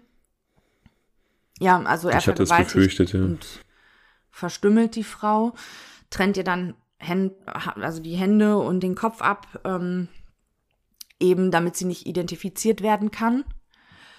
Den Kopf nimmt er mit, die Hände auch. Ähm, auch im Auto kommt es dann nochmal zu nekrosexuellen äh, Handlungen. Die Hände verscharrt er und den Kopf, ja, er muss ja dieses Projektil haben, ne? Also könnt ihr euch vorstellen, Ja. was er gemacht hat. Also er hat den Schädel tatsächlich zertrümmert, hat sich das Projektil genommen und dann war das Thema für ihn durch. Und wie, und wie gesagt, Ja. er hat sie halt an einem Waldweg ne, abgelegt, so damit sie halt gefunden wird und dass derjenige, der sie findet, eben auch maximal schockiert wird. Was hat er mit dem Schädel gemacht? Tatsächlich weiß ich das gar nicht. Das, äh, ich habe mir gerade schon Notiz gemacht. Das muss ich Petra noch mal fragen. Also ähm, da wird ja nicht, ist ja nicht viel von übrig geblieben. Ne? Vielleicht auch verscharrt wie die Hände, aber das, das, das ist jetzt spekulativ. Das weiß ich nicht. Vielleicht weiß man das auch gar nicht. Kann ja auch sein. Ne? Also Ja, ja, klar. so, das war äh, sein erster Mord. Vor diesem ersten Mord gibt es oder soll es einen Mordversuch gegeben haben. Den möchte ich kurz mit einstreuen, weil tatsächlich wird da, ist da medial noch gar nicht so drüber berichtet worden. Man weiß, dass Serienmörder häufig Anbahnungsversuche machen, bevor sie tatsächlich morden. Und da ist es so gewesen, da hat er wieder eine Anhalterin mitgenommen und hat sie mit einem Hammer angegriffen und sie hat sich aber wohl mit CS-Gas wehren können. Und bei den späteren Vernehmungen gesteht er diesen Mordversuch eben auch. Und die Polizei sucht auch dieses Waldstück ab, ob sie diese Frau finden. Aber sie finden sie nicht. Aber man weiß halt bis heute nicht, hat die das überlebt und in Anführungsstrichen nur keine Anzeige gemacht? Oder ist sie vielleicht tatsächlich getötet worden in jener Nacht? So, jetzt geht's weiter. Veronika schafft es endlich, sich von Dieter zu trennen und eröffnet 1995 eine Tanzschule für orientalischen Tanz, also so eine Bauchtanzschule, aber das ist jetzt sehr umgangssprachlich ausgedrückt. Und dort lernt Frank Gust seine zweite, nee, seine erste Ehefrau kennen, ne? Das äh, andere war ja eine Lebenspartnerin, das, die Frau wird er später heiraten. Und wir wollen sie Gabi nennen. Jetzt wird's ein bisschen speziell. Also, Gabi und Veronika hatten ein Verhältnis. So. Und dann ist Gabi mit Frank Gust zusammengekommen. Das ist aber auch eine wilde Mischung. Also, Äh, Klaus Engler, der die Mordkommission geleitet hat, äh, der hat da auch in, in der Doku ge gesagt, äh, es gibt ja so eine vierteilige Doku von RTL Plus, der Rhein-Ruhr-Report, sehr empfehlenswert, wie ich finde. Und er sagt halt auch so, äh, die können ja machen, was die wollen, ne? Wenn die da eine lesbische Beziehung haben möchten, ist ja kein Problem so, aber sagt er mich, mir erschließt sich einfach nicht, dass äh, Veronika dann sagt äh, zu ihrem Sohn, ja hier, ne, das ist was zum Heiraten, so, ne? Also bisschen war, wild. war denn ja, ich, Entschuldigung. ich, sorry, ich wollte nicht, ich finde es auch total seltsam, ne? Und ich, ähm, ich versuche, also ich versuche, wenn ich so Geschichten höre, dann auch immer mich so da rein zu versetzen, ja. Und ich versuche mich jetzt gerade da rein zu versetzen, dass meine Mutter eine Beziehung mit einer anderen Frau hat, das wäre mir vollkommen egal gewesen, aber dass die dann irgendwie sagt, ja, lass mal teilen. ja, war, denn, war, denn Gabi, war, war denn Gabi ungefähr in Veronikas Alter oder eher in Franks Alter? nee, die, die war in Franks Alter, soweit ich das weiß. Die war, glaube ich, zwei Jahre älter. Okay. Ja, puh. Wo die Liebe hinfällt. Ja gut, aber ich, ich meine, das ist, ja, jeder Jack ist Ja, anders, genau. sagt man, ne? Also warum auch Ja. nicht, ne?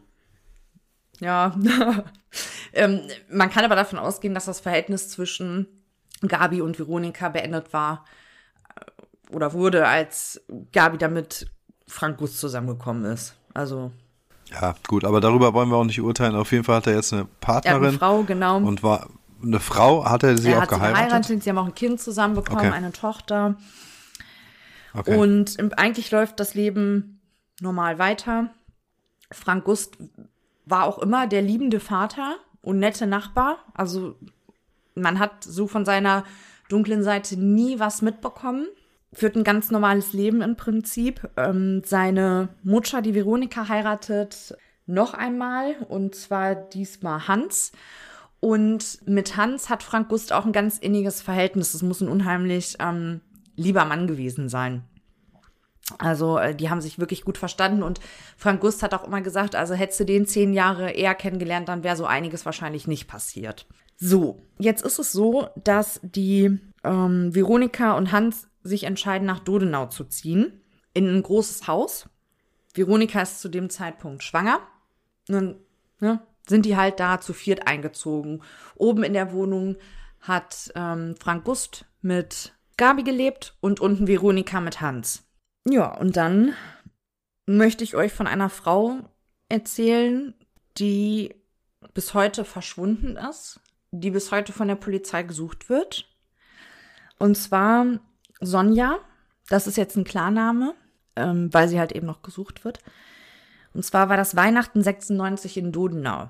Frank Gust hat diese Frau mitgebracht. Angeblich hat sie wohl einen Wasserschaden in der Wohnung gehabt und die Kinder sind ihr vom Jugendamt weggenommen worden. Sie wusste jetzt nicht wohin und hat halt gefragt, ob diese Frau Weihnachten ähm, mit der Familie äh, verbringen darf. Und äh, die haben alle zugestimmt und deshalb ist diese Sonja eben Weihnachten 1996 in Dodenau gewesen. Wie hat er die denn kennengelernt? Ja, auch das ist eine ziemlich wilde Geschichte. Es soll wohl so gewesen sein, dass diese Frau eine Prostituierte war.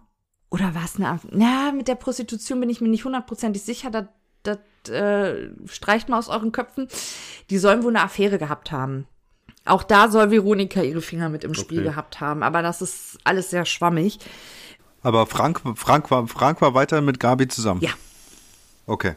Also das ist ja, Veronika ist auch einfach eine, eine, eine sehr, sehr strange Person in dieser ganzen ähm, Geschichte, ne? Also also Veronika stellt diesen, stellt diesen Weihnachtsabend eben so dar, ähm, dass sie äh, Sonja zur Rede gestellt hat, wer sie denn sei. Und weil Frank hat gesagt, die kennen, kennen sich aus der Heim- und Jugendzeit.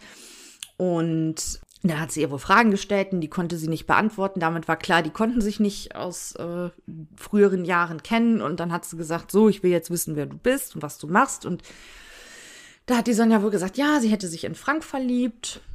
Und daraufhin hat Veronika wohl gesagt, also so geht's nicht, ne? Gerade ist Enkelkind auf die Welt gekommen, Frank ist verheiratet. Ich will, dass du gehst. Und sie hat uns gegenüber erzählt, dass sie gemeinsam mit Frank diese Sonja am Abend noch nach Essen Kettwig gebracht ha äh, ja, haben, sie da irgendwo abgesetzt haben und das war's. Und in den kommenden Wochen sei Frank auch immer in Dodenau gewesen und er könne sie nicht getötet haben. Fakt ist aber. Kurze, mhm. kurze, Entschuldigung, um, um da noch ein bisschen tiefer reinzugehen. Essen Kettwig heißt das, mhm. ne? Oder Hedwig? Kettwig. Ist das weit weg von Hedwig? Ist das weit weg von Dodenau? 128 Kilometer. Mhm. Okay, also schon ein deutliches mhm. Stück. Und äh, sein Lebensmittelpunkt war in Dodenau. Er hat auch in Dodenau gearbeitet, genau. ja? Okay, ja. Genau, und sie haben da, wie gesagt, im Haus gewohnt, hatte Steffi ja erwähnt. Seine Mutter mit ihrem neuen Partner und äh, er eben mit der Ex-Affäre der Mutter, also mit Gabi zusammen. Und, und diese Frau, er hat dann quasi den heiligen Samariter gegeben für alle, hat gesagt, sie weiß gerade nicht wohin, weil Wasserschaden, Jugendamt hat die Kinder weggenommen, kann genau. sie Weihnachten hier verbringen. Ähm, Frank Gust schildert diesen Abend ein bisschen anders. Äh, er sagt nämlich, dass Veronika, also seine Mutter, die Sonja angegraben hätte. Und die Sonja wollte das nicht und daraufhin hätte Veronika Sonja rausgeschmissen. Keine Ahnung, was da mhm. los war. Fakt ist, es ist ehrlich gesagt auch gar nicht so wichtig. Fakt ist, diese Frau ist nach Weihnachten 1996 nirgendwo mehr aufgetaucht. Und eine, die Ebro zum Beispiel, sagt, dass Frank Gust ihr gesagt hätte, dass er Sonja getötet hat. Man muss dazu wissen, dass Ebru eine sehr zweifelhafte Rolle spielt in der ganzen Geschichte, denn ähm, sie wusste auch vom ersten Mord an Sabrina. Frank Gust hat, ja, Frank Gust hat okay. ihr ähm, die Hände gezeigt die er im, Wa äh, im Waldboden verscharrt hatte. Und ja.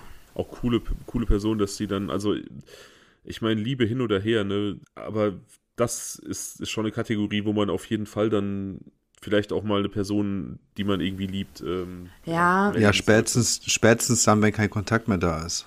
Also irgendwann gab es ja diesen Kontaktabbruch und an der Stelle oder mit ein bisschen Verzögerung, vielleicht sollte man vielleicht noch mal kurz Revue passieren und so lassen und dann überlegen, hey, gibt's das, ist es nicht vielleicht der Rede wert, sowas mal irgendwo äh, kundzutun? Ja, also ähm, sie hat das tatsächlich mit der besten Freundin von Frank Gust besprochen. Und ja, auch da gibt es wieder unterschiedliche Aussagen, was an diesem Abend gesprochen wurde. Mm, Sie haben sich aber letztendlich eingeredet, äh, Frank Gust wollte polarisieren, der wollte sich bei der Ebru ja so ein bisschen profilieren, weil es auch in der Beziehung nicht so gut lief und hin und her. Und ähm, Ebru war sich dann auch nicht mehr so sicher, ja, hm, vielleicht waren das ja auch Schaufensterpuppen oder der hat ja auch gejagt, vielleicht war das irgendwas vom Fuchs und Blut, nee, war da nicht, ja, aber Frank Gust hat eher den Ausweis von der Sabrina gezeigt, ja, hm, ne, also so, die haben auf jeden Fall, die haben beide nichts gemacht, ne. Also Ja, die haben versucht, sich das schön zu reden und irgendwie irgendwelche Ausreden gesucht. ähm, Also wir haben ja jetzt, wir haben ja jetzt quasi Ebru, die, von, die davon wusste. Frank hat ihr auch gesagt, ich tue schlimme Dinge. Ne? Also, was er ihr da jetzt genau erzählt hat, lassen wir mal dahingestellt, aber er hat ihr auf jeden Fall den ersten Mord gestanden, er hat ihr Beweise gezeigt. Ebru hat es der besten Freundin von Frank gezeigt. Die wollen wir Anna nennen. Anna wusste das auch. Beide sind nicht zur Polizei gegangen. Geil. Was stimmt denn nicht mit denen Ja. ein? danke, genau das ist die richtige Frage. Zumal auch, ich- also ich meine, bei Ebru könnte man jetzt noch sagen, okay, die hatte irgendwie Stockholm-Syndrom, die hat Frank geliebt, die hatte vielleicht auch Schiss oder die, weiß ich nicht, aus emotionalen Gründen hat sie sich nicht an die Polizei gewandt, aber Anna in dem Fall, die beste Freundin, hat ja einfach keinerlei Agenda ihm gegenüber und weiß ich nicht, Daniel, ich, du bist echt ein super Freund, aber wenn du mir sagen würdest, ähm, ich habe hier eine Frau kennengelernt und die hat mir Hände gezeigt von äh, jemandem, die sie abgehackt hat, dann würde ich zur Polizei gehen. Ja, voll okay. ähm, aber nochmal, Anna ist die beste Freundin von, äh, von, Nee. von Ebro, nicht von Frank. Nein, nein. Von Frank, ja, ne? von Frank. Also Ebru und Anna sind auch, ja, nee, Ebru und Anna sind auch sehr eng befreundet, aber Anna ist so die Hauptbezugsperson von Frank. Ich, ich, ich finde es krass, dass er. Dann habe ich es ja, verbaselt. Dann habe ich es verbaselt. ist ja Ich nicht dachte- schlimm. Ich finde es trotzdem Ja, krass, dass es. Äh, die kommt jetzt so ein bisschen so aus dem Nichts ähm, entlang dieser Geschichte. Ich finde es ähm, krass, dass er überhaupt Freunde hat. Und äh, dann eine beste Freundin auch noch. Ja, Ist ja schon bemerkenswert. Gibt es denn irgendwelche Erzählungen, wie er so für ein Typ war, Ja. so sozial ja, gesehen? total. Also Ja?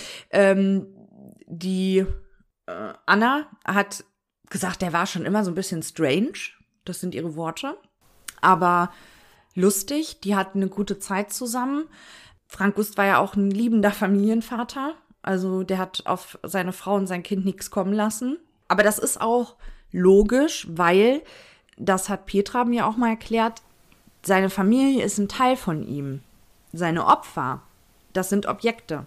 Das ist für ihn Material. Er depersonalisiert sie. Ja.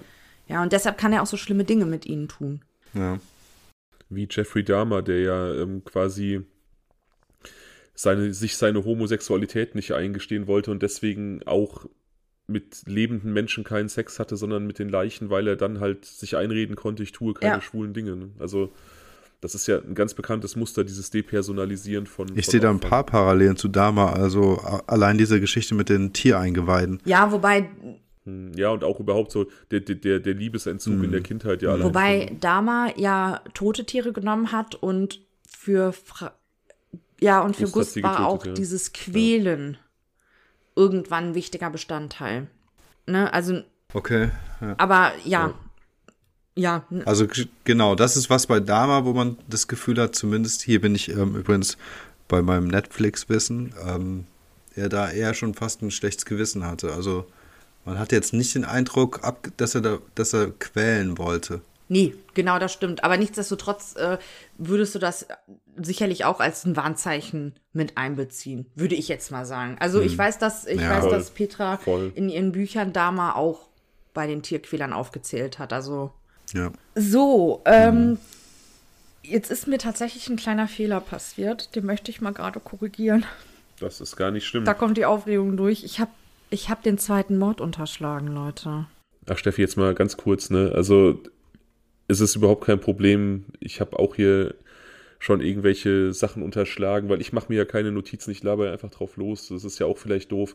Und ich bin auch immer so ein bisschen aufgeregt. Das kann alles passieren. Wir sind hier. Ja, wir müssen noch mal einen Ticken zurückgehen, aber nicht allzu weit. Also wir waren ja bei Weihnachten 96 und wir müssen aber einmal in den Oktober 96 zurückgehen.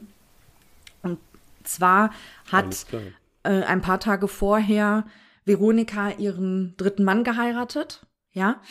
Und ähm, es war Messe. Frank Gust hat diese Messe, diesen Messestand da irgendwie betreut und war mit einer Freundin der Familie in Essen auf dieser Messe.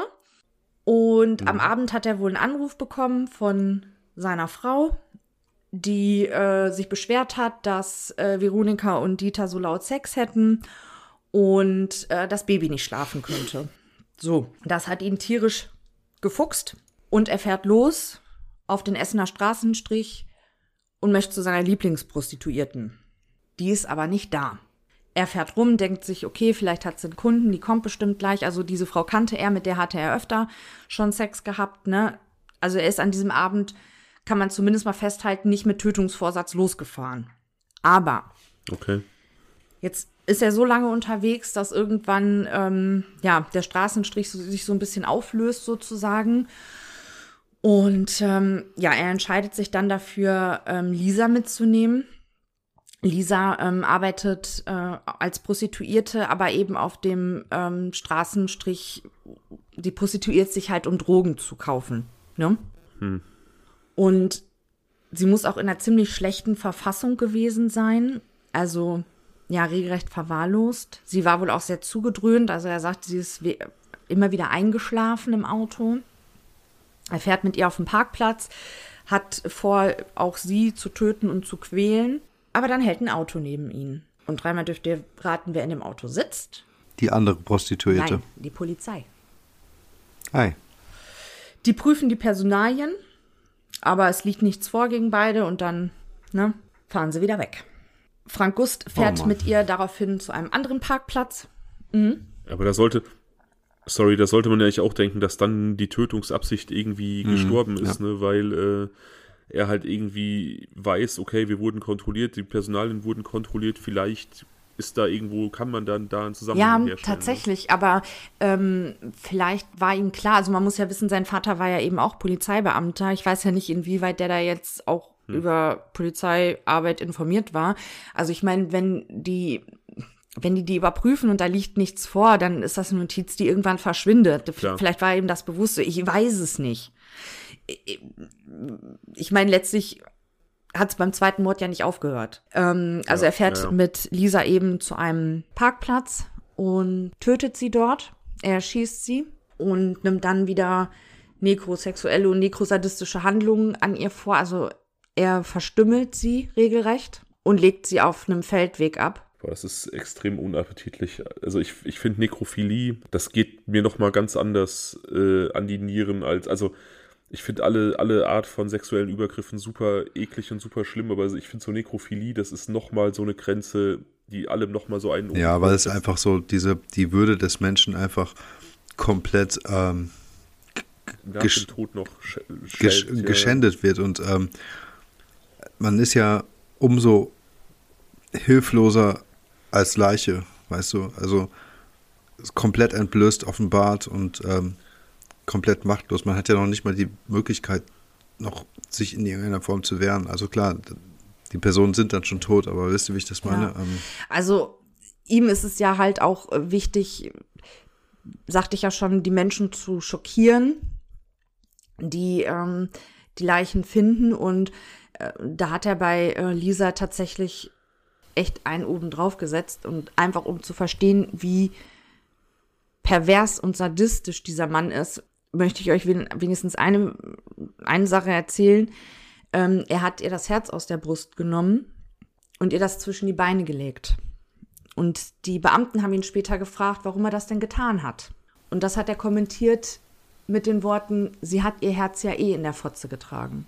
Also das ist Frank Gust. Ja, er nimmt, äh, er hat sein Herz auf der Zunge, definitiv. Ne? Und das ist natürlich auch super eklig, weil das ja auch eine, einfach eine Sicht auf diesen Menschen offenbart, die vollkommen widerlich ist und vollkommen, ja, also sie hat, er hat sie wirklich vollkommen zum er ist ein, Objekt Menschen, gemacht. er ist ein Menschenfeind, Ja. keine Frage. Und also, Eben dieser Umstand, boah. dass ähm, Lisa ja so ein bisschen verwahrlost war, ähm, hat es ihm halt auch relativ leicht gemacht, sie zu depersonalisieren. Ne? Also er hat sie nicht mehr als Mensch, als Mensch wahrgenommen. ja. Auch da kann man sagen, dass Gerüche, also Schweiß, ähm, Geruch nach Sex, ähm, dass das für ihn Triggerpunkte sind. Und das begründet man eben mit dem sexuellen Missbrauch in seiner Kindheit. Äh, wie Thomas Müller mal sagte, da hat es sicherlich nicht nach Rosen geduftet oder so ähnlich drückte er sich aus, ne? Dass Ja, ihn das triggert, denn und da, tatsächlich ist es so, dass er eine Prostituierte töten wollte, ähm, irgendwann mal. Und als er hinter sie gegriffen hat, um was weiß ich zu holen, die Waffe oder frag mich nicht, da hat er ihren Duft in die Nase gekriegt und sie hat wohl sehr gut gerochen. Mhm. Und da konnte er sie nicht mehr töten. Ist ja interessant. Das ist interessant, ne? aber wir, wir verknüpfen ja auch mit, mit, also kein Sinn ist ja derart stark mit unserem Gefühlszentrum im Gehirn verbunden wie der Geruchssinn. Also wir verbinden mit keinem anderen Sinn so starke Emotionen. Und wer weiß, was für versteckte Emotionen dann da in diesem Duft dieser Frau inne gewohnt Jetzt haben. musst in du ja auch, genau, Also und du die- musst ja auch mal reinziehen, dass jetzt ähm, Lisa sehr verwahrlost war und äh, er sie getötet hat. Also kann dieser Duft oder irgendwie, sagen wir, verwahrlost, dann würde man jetzt zumindest unterstellen, dass es kein angenehmer Duft war, den sie hatte. Und ähm, dieser Duft, wie auch immer der gewesen sein muss, ich möchte jetzt keine Adjektive nennen, weil es einfach, glaube ich, respektlos wäre, aber ähm, ihn an irgendwelche Erlebnisse in seiner Kindheit Genau. erinnert hat. Sab Und das ist, das ist, das Ja, ist krass, ist- b- äh, wenn man sich überlegt, dass ähm, ein ähnlich, vielleicht nicht so guter, vielleicht schlechter Geruch eine Rolle gespielt hat, als er selbst Missbrauchsopfer war. Ja, aber es ist ja gar nicht, es ist ja auch gar nicht ähm, irgendwie respektlos, wenn man halt einfach festhält, dass natürlich Menschen, die stark suchtkrank sind ähm, und dann auch ja sich prostituieren, um ja diesem dieser Sucht nachzugehen, dass das häufig Menschen sind, die eben in keinem besonders Ich, gepflegten ich, Zustand genau, sind. ne? Also ja, ja, ich, ich, worauf ich hinaus wollte, ist, ähm, eigentlich wollte ich damit nochmal verstärken, welches Leid er als Kind erfahren hat, weil ähm, Hm. Diese beiden Typen oder wer noch da beteiligt gewesen ist, ähm, offensichtlich auch, wenn jetzt so diese ähm, olfaktorische Komponente wirklich eine starke Rolle spielen sollte, dann vielleicht auch nicht gut gerochen haben, was, wie ich finde, halt dieses Erlebnis der Vergewaltigung noch einmal drastisch schlimmer macht. Ja, oder zumindest irgendwo plastischer, weil man sich es noch besser vorstellen kann, man halt einfach weiß, Plastischer, okay, für, ja, plastischer Ja. für uns von außen, Entschuldigung, dass ich dich unterbreche, aber für ihn als ich. Kind. Ja. Er kommt so schon aus einer schlechten Kindheit heraus, findet dort Mhm. die vermeintliche Nähe durch den Nachbarn und äh, Hühnerwilli. Und aber ganz offensichtlich, wenn man jetzt mal unterstellen kann, dass die beiden auch nicht gut gerochen haben, heißt es ja eigentlich auch, dass das, was sie ihm gegeben haben, eigentlich auch irgendwie mal zumindest eine gewisse Widerwärtigkeit Wertigkeit Ja. hatte. Also irgendwas, äh, wisst ihr, dass sie jetzt, jetzt auch nicht die ja. gepflegtesten waren. Die haben jetzt nicht mit einem Rosenwasser, Duftbadewannen, Schaumbad irgendwie auf ihn gewartet. Ja, das meine wobei, ich damit. wobei ähm, die beiden vielleicht schon, man darf nicht vergessen, er hat sich ja später prostituiert. Und die Freier, Ja, also okay. spätestens die, da werden sicherlich einige dabei gewesen sein, die eben nicht gut gerochen haben. Übrigens, das erste Opfer, Sabrina, hat auch nicht gut gerochen, denn sie war schon mehrere Tage unterwegs gewesen und konnte nicht duschen. Ne, sie ist ja, also sie, Okay, sie, sie okay. war auf einer Reise, sie ist, ne, und hat da jetzt eben getrampt. Also auch sie hat nicht gut gerochen, aber diese eine Prostituierte, die eben gut geduftet hat, die konnte er nicht mehr ähm, depersonalisieren und die haben sich danach tatsächlich auch noch öfter getroffen. Ach. Ohne dass sie wusste, dass Das sie äh, in den Fokus eines Mörders geraten ist. Ich fand das übrigens vorhin auch schon so krass, mit welcher Selbstverständlichkeit du erzählt hast, oder zumindest das in seinem Leben so war, dass er neben seiner Ehefrau, die mal am Rande bemerkt auch was mit der Mutter mal hatte, ähm, eine Prostituierte ständig aufbesucht, äh, aufgesucht hat. Der hat so, das war so sein Freitagabend oder wie. Also weißt du, das finde ich auch krass. Ja, das ist ja, für- das ist ja für viele Leute ist das ja vollkommen normal. Ne? Also, es soll ähm, ähm, auch da in der, nach der Geburt der Tochter soll es bei Frank Gust und seiner Ehefrau auch Probleme in der Sexualität gegeben haben. Frank Gust hat berichtet, dass äh, sie vor der Geburt der Tochter immer einen, ähm, ja, sehr sanften Sex hatten, ja, und ähm, seine Frau hätte danach aber härteren Sex gefordert und das konnte er nicht. Auch interessant, ne? Also das. Ja, ja, ja das ist halt der Punkt. Er, also er, er kann sie halt nicht depersonalisieren, ja. Also seine Frau liebt er und er konnte ihr jetzt äh, keine, mhm. keine Schmerzen zufügen. Und darüber muss er dann eben auch an die Prostituierten gekommen sein, beziehungsweise er hat natürlich auch seine Fesselspiele an den Prostituierten geübt, die er dann ja später auch bei den größeren Tieren genutzt hat. Also das geht so alles so ein bisschen Hand in Hand. Ja. Genau, und ich wollte noch mal ganz kurz sagen, ich hatte euch ja am Anfang gesagt, so die Maximalfantasie ist von ihm gewesen, in, in ein noch warmes Tier einzutauchen, nackt in ein warmes Tier einzutauchen. Er beschreibt mh, bei dem zweiten Mord aber noch eine andere Fantasie. Er hat sich eben vorgestellt, was er erreichen möchte, dass er einer Frau beim Geschlechtsverkehr, während sie stirbt, an das pochende Herz fasst. Also das war jetzt so die, die nächste große Fantasie, die sich in ihm aufgebaut hat.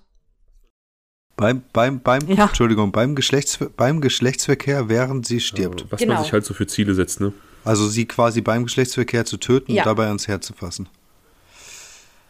Also er muss sie dann quasi äh, definitiv auch öffnen, mhm. um das zu tun, ne? Ja. Oh ja es ist schon auch echt ein kranker Mensch, das kann man nicht anders sagen. Aber ja, ich bin gespannt. Und ich habe euch nur die, ich, also ich habe wirklich jetzt nur, also nicht mal die Hälfte erzählt, ne? Ich habe das ja immer sehr um, umschrieben.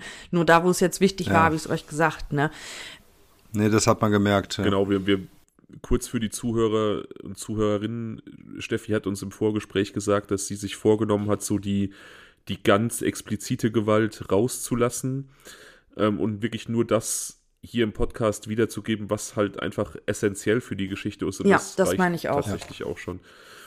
Also wir sind jetzt, ähm, wie gesagt, bei dieser ermordeten Prostituierten, die da ja, diesem Beruf nachgegangen ist, um sich Geld für Drogen zu verdienen, deren Herz er zwischen ihre Beine gelegt hat. Ähm, Mit den Worten, sie hat ihr Herz ja sowieso in der Fotze getragen. Ja. Ja, also auch menschenverachtend hoch, tausend und ja, natürlich auch. Absolut wie du, wie du schon angesprochen hast, natürlich auch ähm, krasse Schockwirkung ähm, für den Finder. Ne? Und das auch jetzt eine kleine Parallele, lustigerweise. Wir haben ja eingangs über Jack the Ripper gesprochen, der hat ja, oder der ist ja auch eskaliert in seiner Vorgehensweise und hat ja ähm, auch diversen Opfern diverse Gedärme ja. umgelegt. Also auch eine Parallele. Hat er die auch zur Schau, ja, gestellt, ja. zur Schau gestellt? Ich muss sagen, ich bin bei Jack the Ripper, klar, ich weiß, worum es geht, aber ich bin da nicht so drin. Ja, also der hat die ja äh, ah, okay. da quasi an Ort und Stelle ah. liegen lassen, wo er die getötet hat. Und das waren, das waren halt ähm, Hinterhöfe und, und äh, so Seitenstraßen.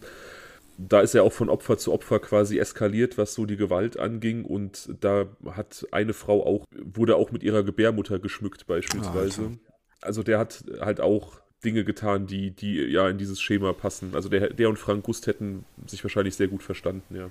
Okay, das war jetzt der Oktober 96, als Lisa getötet wurde. Und zwei ja. Jahre ist jetzt tatsächlich Ruhe, zumindest soweit wir das wissen. Erst 1998, ja, geht es quasi weiter. Und zwar ist es mittlerweile so gewesen, dass Frank Gust und Gabi aus Dodenau zurück nach Bottrop gezogen sind, weil es eben auch Streitigkeiten mit Veronika gab. Überraschung. Überraschung, genau.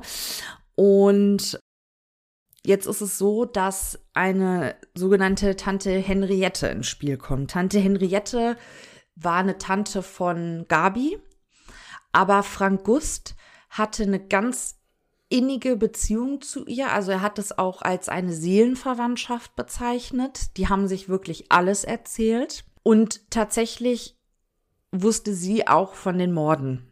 So. Alter, Jetzt hatte ich ja erzählt, dass äh, Tante Henriette irgendwann verschwunden ist. Und es gibt jetzt zwei unterschiedliche Versionen, was da passiert ist. Also Frank Gust sagt, Tante Henriette war depressiv und wollte sich töten und er habe ihr geholfen. Mit der Aussage von ihr, ähm, er wisse ja, wie das geht und auch, äh, wie er die Leiche zu verschwinden lassen kann und so weiter. Und dann äh, habe er ihr, ihr halt geholfen, sich zu erschießen und die Leiche hätte er an einer Schwarzwildfütteranstelle abgelegt und da war die Leiche dann halt weg. Veronika hat mir später erzählt, dass sie daran nicht glaubt, an, äh, an, die, an diese Aussage von Frank Gust. Sie sagt, sie kann sich das nicht vorstellen, weil Tante Henriette eben den Zeugen Jehovas angehört hat und äh, ein Enkelkind äh, auf ein Enkelkind gewartet hat und Zeugen Jehovas bringen sich nicht um. Gut, äh, unterstützter Suizid, in dem hätte sie sich ja gar nicht umgebracht, ne? Ja, aber trotzdem wäre das eine Sünde gewesen und Zeugen Jehovas glauben ja tatsächlich sehr, ähm, sehr starr. Also die glauben ja quasi auch an so ein Konzept vom Himmel, Himmel und Hölle, wie es das im Christentum gibt, aber mit der Besonderheit, dass ähm, der Himmel nur begrenzt Platz hat. Ja, ja, ja, ja, das habe ich auch schon gehört. Ja, ich glaube 144.000 oder 150.000 Plätze. Also du bist immer in, in, ständiger Konkurrenz mit allen Zeugen Jehovas, die vor dir, während dir und nach dir leben, gelebt haben und leben werden. Und du musst halt besonders gut sein, um in diesem Himmel Platz zu finden. Und auch unterstützter Suizid würde dich auf jeden Fall disqualifizieren, ja. Also das wusste ich nicht. Ich finde das richtig krass. Ähm, nichtsdestotrotz kann es ja auch sein, dass Tante Henriette einfach auch eine Aussteigerin war. Vielleicht hatte sie ja gar keinen Bock mehr auf den ganzen Kram. Kann, kann sein, man jetzt ja, auch retroperspektiv nicht mehr klären. Ne? Schwierig, es ist halt so, dass Veronika, also es gibt quasi drei Versionen von Tante Henriette. Frank Gust gesteht später bei der Polizei, er hätte einen unterstützten Suizid begangen. Veronika sagt, an dem Abend, wo Tante Henriette verschwunden ist, war Frank Gust in Dodenau, hat einen Anruf bekommen von Gabi, ist kreidebleich geworden und hat gesagt, ich komme sofort. Tante Henriette und Gabi haben sich öfter mal gestritten und Veronika geht eben davon aus, ähm, dass da zum Streit gekommen ist wieder und äh, Tante Henriette ist die Treppe runtergestürzt oder runtergefallen und äh, Frank Gust hat nur die Leiche entsorgt. Und die Kriminalpolizei geht davon aus, dass Tante Henriette zu Frank Gust gesagt hat, er muss damit aufhören mit den Morden, ansonsten geht sie zur Polizei. Und ob dieser Drohung hat er sie dann beseitigt. Diese drei Versionen gibt es. Man kann es bis heute nicht klären. Die Leiche von ähm, Hen Tante Henriette ist nie aufgetaucht. Also man hat Schuhe gefunden und eine Tasche, aber das war's. Hm.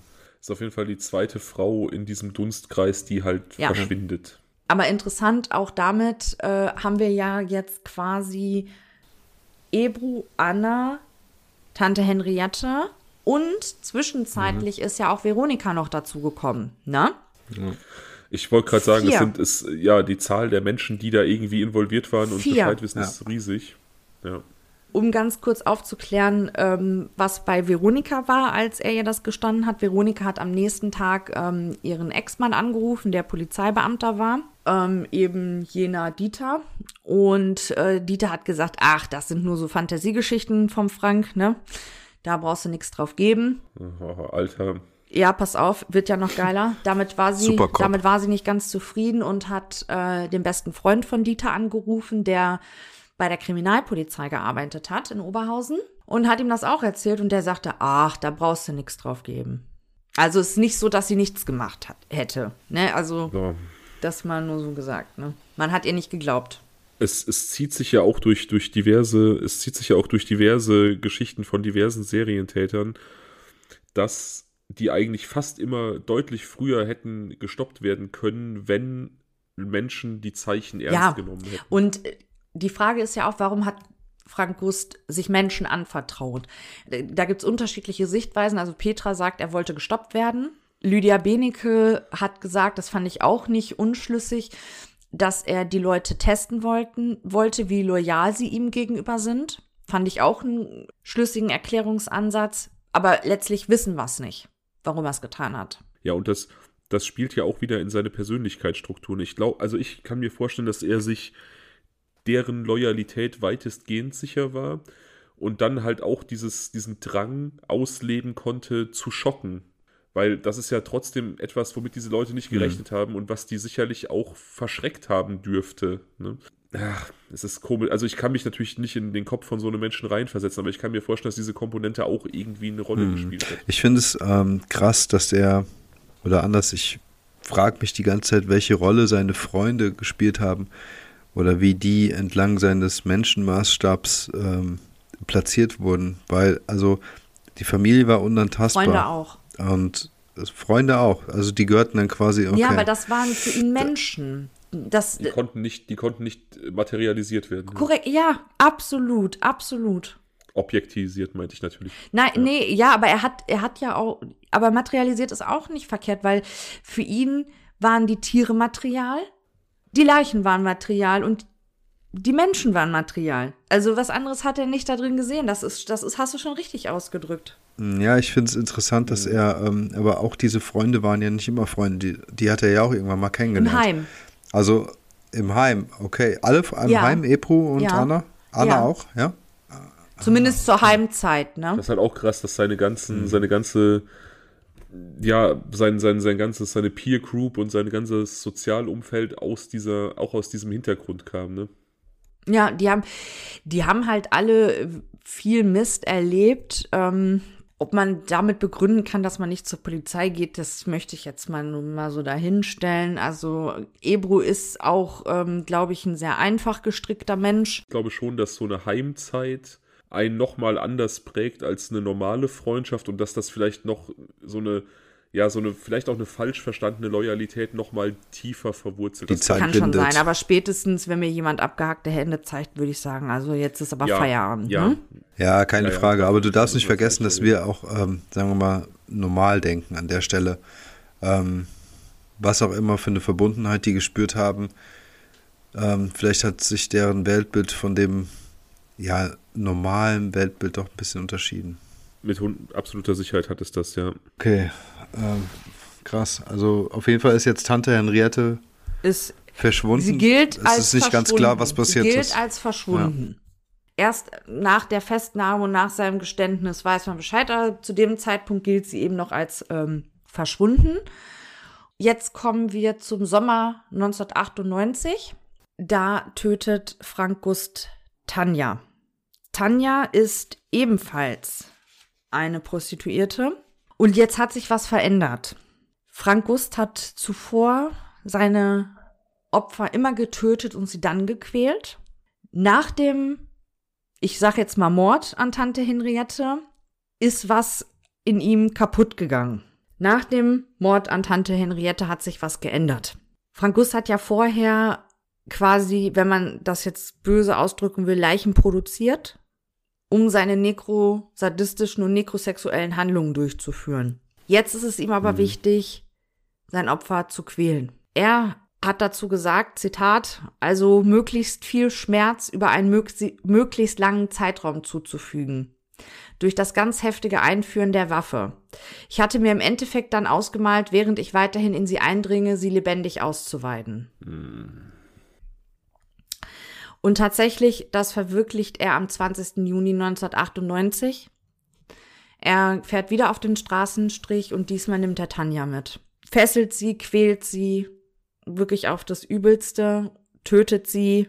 Ah, also die hat, die, die, also die, diese Frau hat wirklich unsagbare Qualen ausstehen müssen. Oh Mann, ich bin ein bisschen dankbar, dass du äh, die Einzelheiten verschweigst. Ja, es ist ja, es ist ja oft so, dass, dass solche Täter ja eskalieren und sich steigern und ja, neue Fantasien sich ergeben und gelebt werden.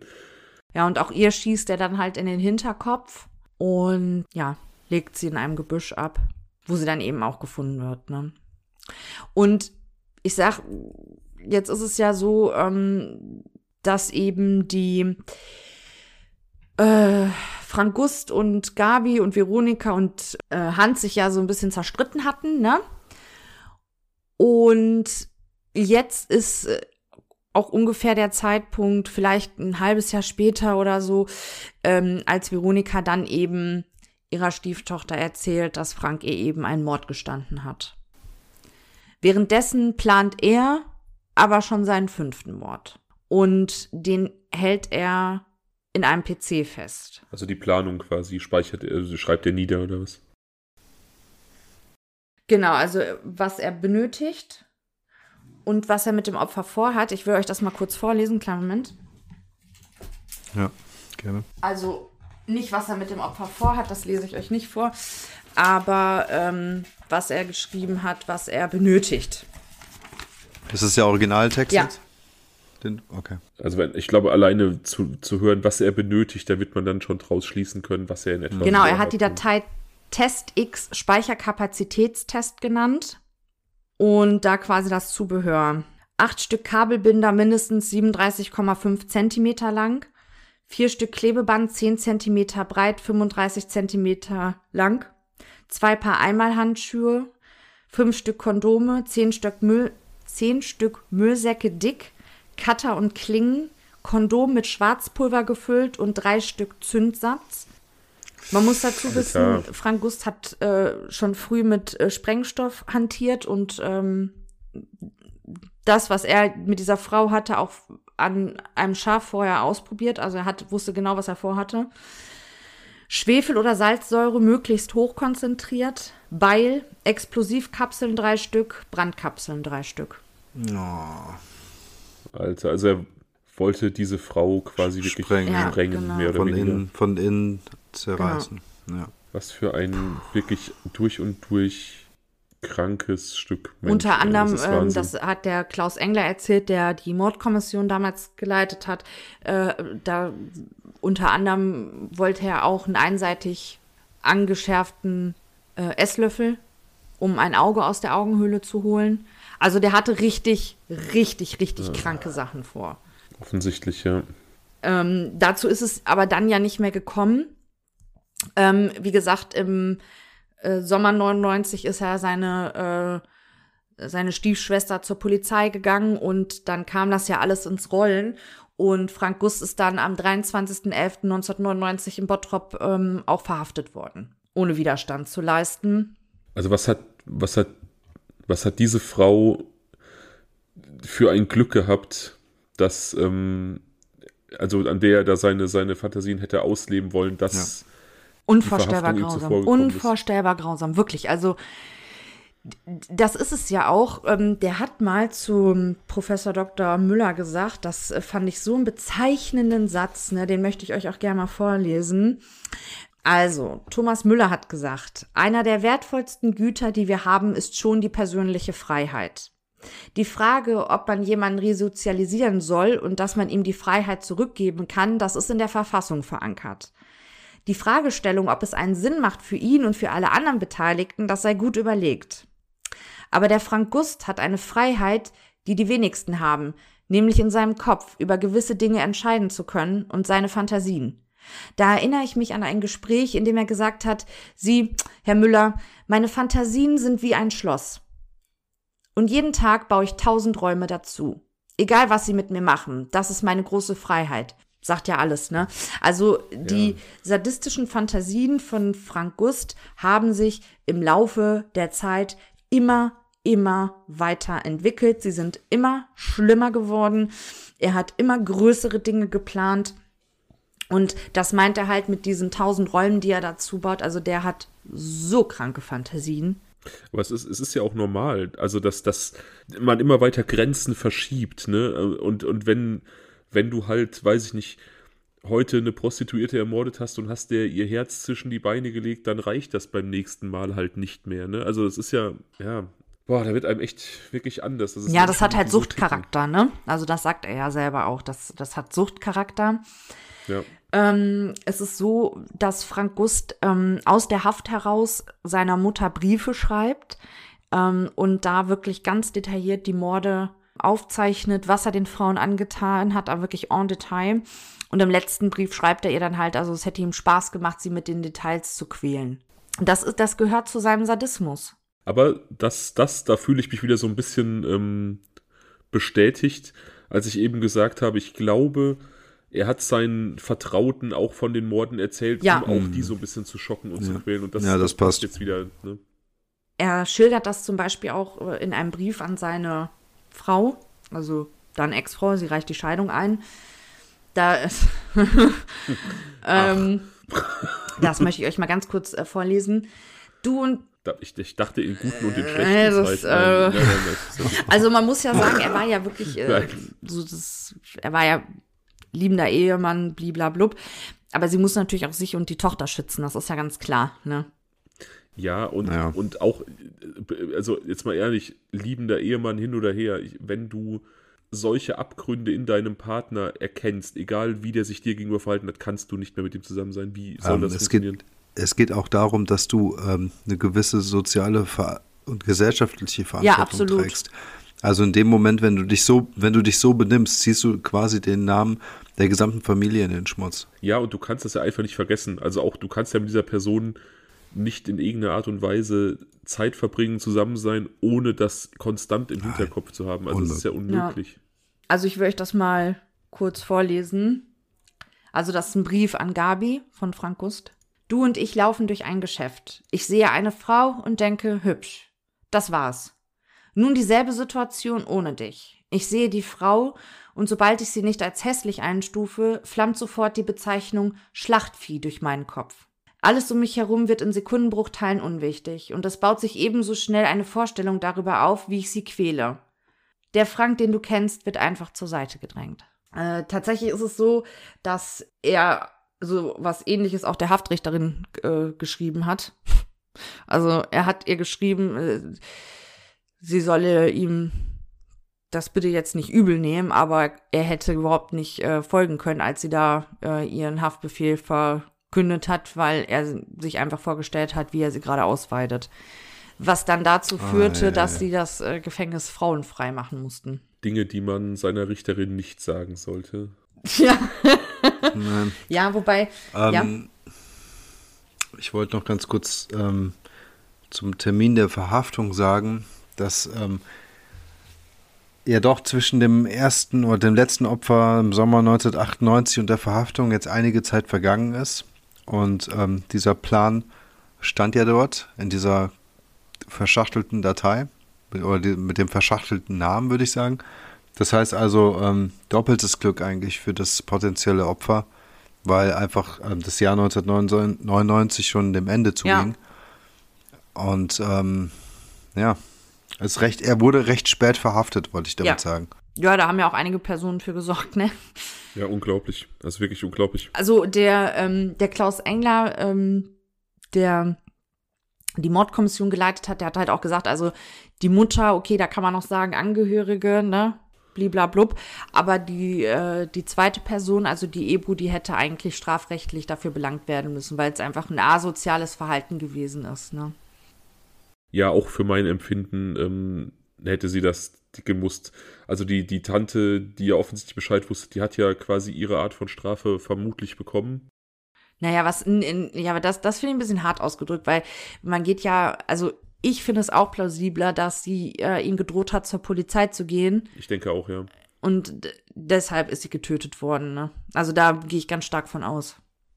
Wobei es ja nicht klar es ist. ist nicht ne? klar, Also was das- nein, natürlich nicht. Ich, ich finde, ich finde ähm, es irgendwie seltsam, dass der ähm, Frank von ähm, Sonja nichts erzählt hat, aber möglicherweise so zumindest halt steht es im Raum, dass er sie vielleicht umgebracht hat.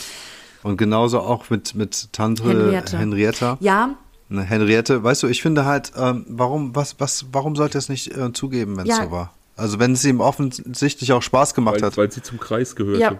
Weil sie zum, also sie war. Tante Henriette, ja, Sie sie, stand ja, halt- aber nicht nee, Sonja. Sonja nicht, kann ich dir nicht beantworten, weiß man nicht. Also weiß ich nicht. Ich habe da keine schlüssige Erklärung, warum man das von Sonja nicht erzählen soll, aber dafür einen versuchten Mord, ähm, den man ihm Hm. ohne, dass er das gesagt hätte, ja gar nicht äh, hätte nachweisen können. Ähm, Hen Tante Henriette ist klar, äh, dieser Mord war für ihn selber schlimm, weil sie ja, Hm. sie war seine Seelenverwandte. Also er hat sie auf eine freundschaftliche Art und Weise geliebt. Und tatsächlich ist es so, dass Ja. es auch bei der Vernehmung, dass er da immer wieder dicht gemacht hat, dass sie dann erstmal was anderes machen mussten. Also der Klaus Engler sagte, man hat manchmal 50 Seiten dann über was anderes sprechen müssen, bis man da wieder dran kam. Also die muss man tatsächlich außen, außen vor lassen. Als er verhaftet wurde und das alles so rauskam, hat man bis vermutet, dass er bis zu zehn weiteren, weitere Opfer haben könnte. Man konnte das aber nicht nachweisen und die damaligen Ermittler sind sich auch ziemlich sicher, dass er ja sein, seiner Seele Luft gemacht hat oder wie man das sagt. Es gibt aber eben Hinweise, eben von auch von Ebo unter anderem, dass er diese Sonja getötet hat. Und du musst, wenn du so einen Hinweis hast, zumindest mal sicherstellen, dass es dieser Person gut geht. Aber man hat sie bis heute nicht finden können. Ja. Das ist ja auch so eine, so eine, so eine unbefriedigende Komponente, die fast schon so ein bisschen Cold Case-Charakter hat, die es eigentlich bei allen Serientätern gibt. Dass man ja eigentlich bei fast allen Serientätern vermutet, dass eben die Opferzahl doch dann größer ist als die, Ja. die man beweisen kann. Ne?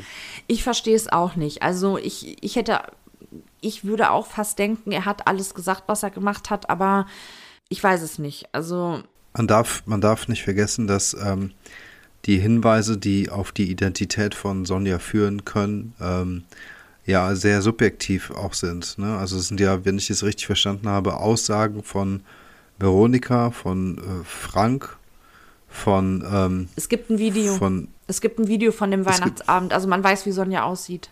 Und man weiß, dass sie da war. Ah, Es gibt, Mhm. ah, okay, dann gibt es ein Gesicht. Ja, ja. okay, dann macht's nicht, dann ist es nicht ganz so nebulos, wie ich jetzt irgendwie f- ähm, ähm, erst angenommen hätte, Nee, nee. weil sonst wäre es ja total schwierig gewesen, sie einfach ähm, ausfindig zu machen. Nee.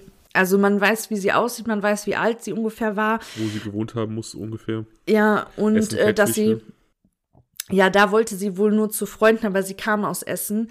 Und ähm, dass sie zwei Okay. Kinder gehabt haben muss, die aber vom Jugendamt eben wohl weggenommen worden waren. Also ein paar Infos hat man. Das, genau, und Okay. das wollte ich gerade noch sagen, und das kann man ja wunderbar irgendwie äh, nachhalten. Wann Ja. wurden Kinder in Obhut Aber man genommen? konnte das äh, Ja. bis mein letzter Stand war letztes Jahr um diese Zeit, also ziemlich genau vor einem Jahr, konnte man ähm, noch niemanden ja aus der vermissten Datei der Sonja zuordnen. Das, aber das ist die Info ist jetzt ein Jahr alt, ne? Ja. Hm, Aber auch krass, es ist, es ist krass, finde ich. Ja, auf jeden Fall.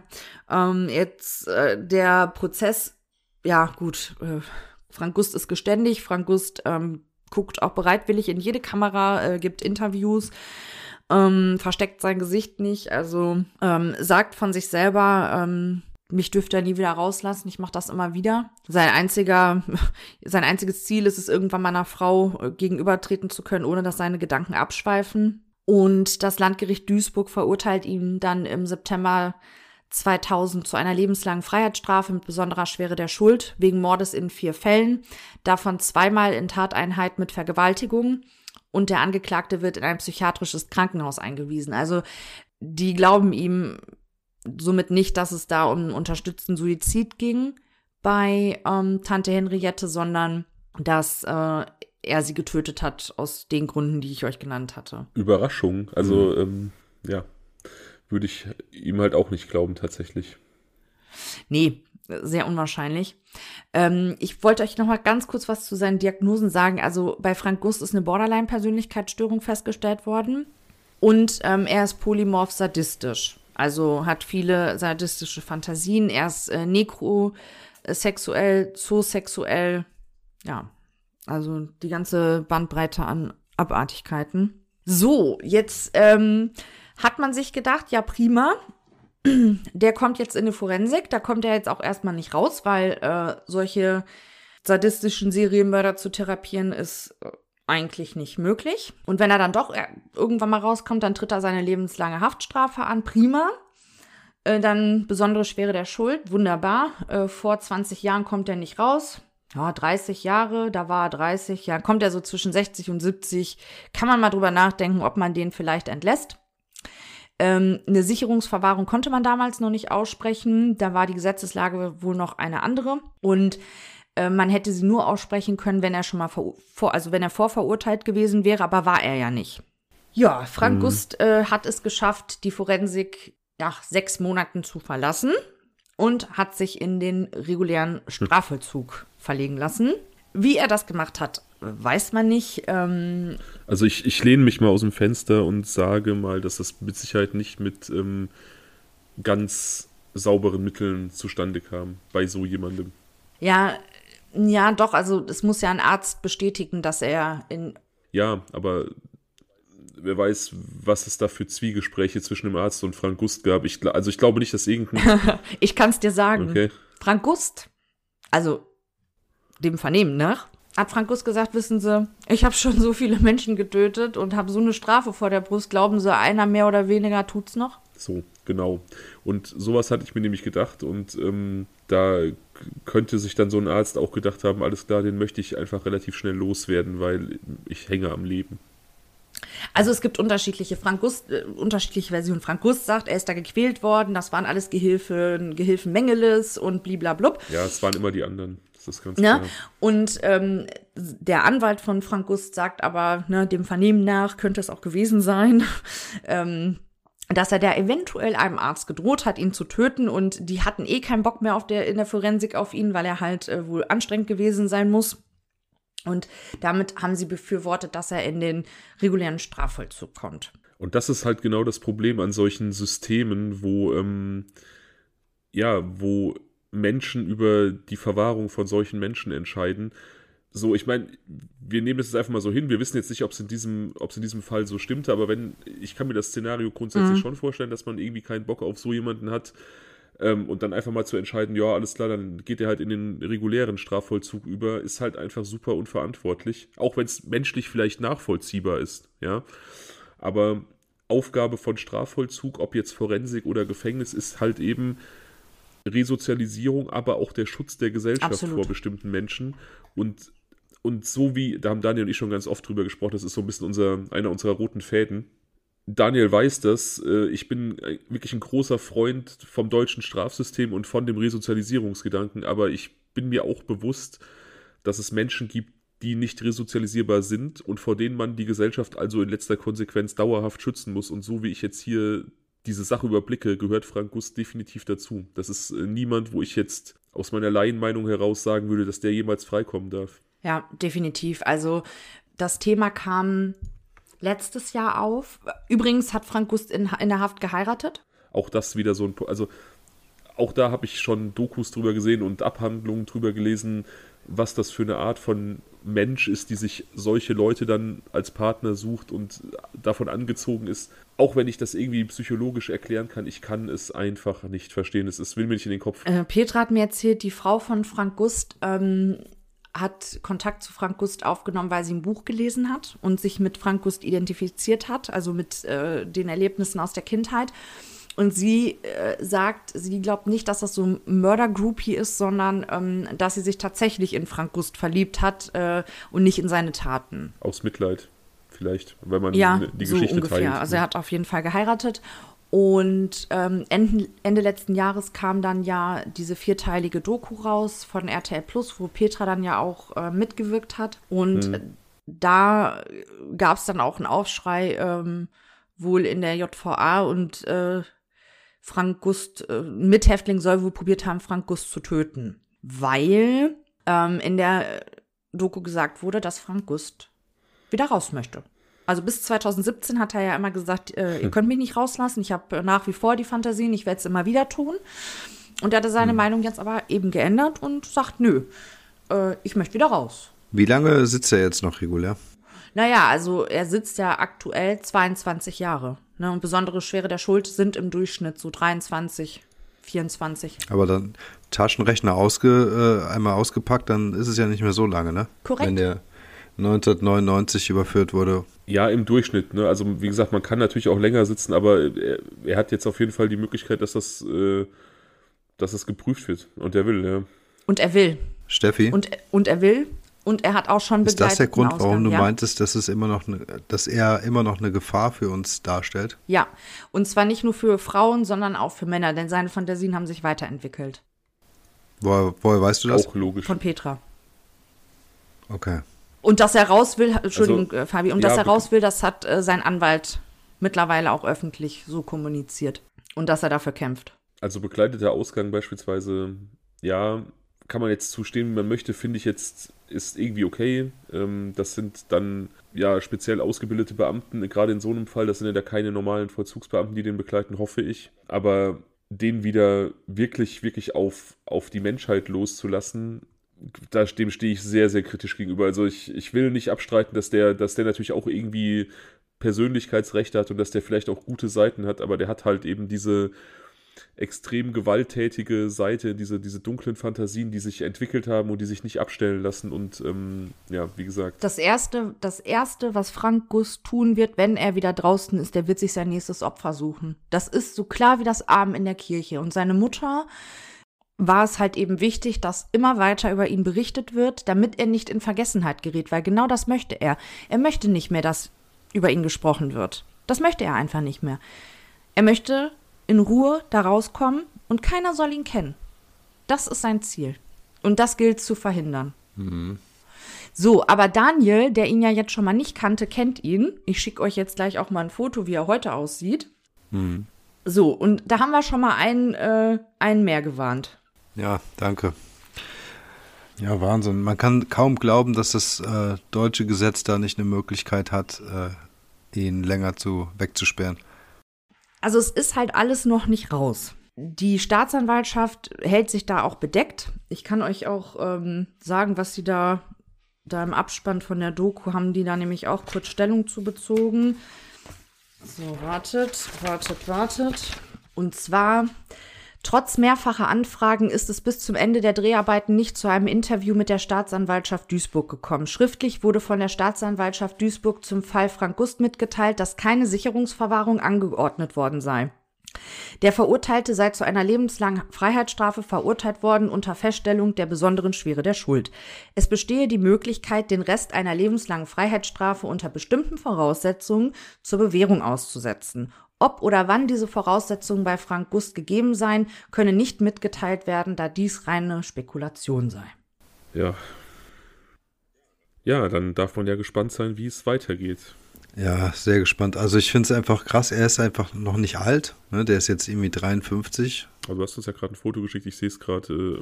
Äh, sorry. Ja, das, das, also wenn der jetzt entlassen werden würde, dann wäre er zumindest noch kräftig genug, um nochmal Täter zu werden. Also wir reden jetzt nicht von 70-Jährigen oder sowas. Ja, 53 ist kein sonderlich hohes ja. Alter, das stimmt. Und ja. eben die Fantasien haben sich immer weiterentwickelt. Er ist nie therapiert worden. ja, was soll man dazu sagen, ne? Also das gilt es halt einfach ähm, zu verhindern. Aber es besteht halt wirklich die Möglichkeit, dass äh, man einen der schlimmsten Täter, die Deutschland je gesehen hat, äh, irgendwann auch wieder draußen sieht.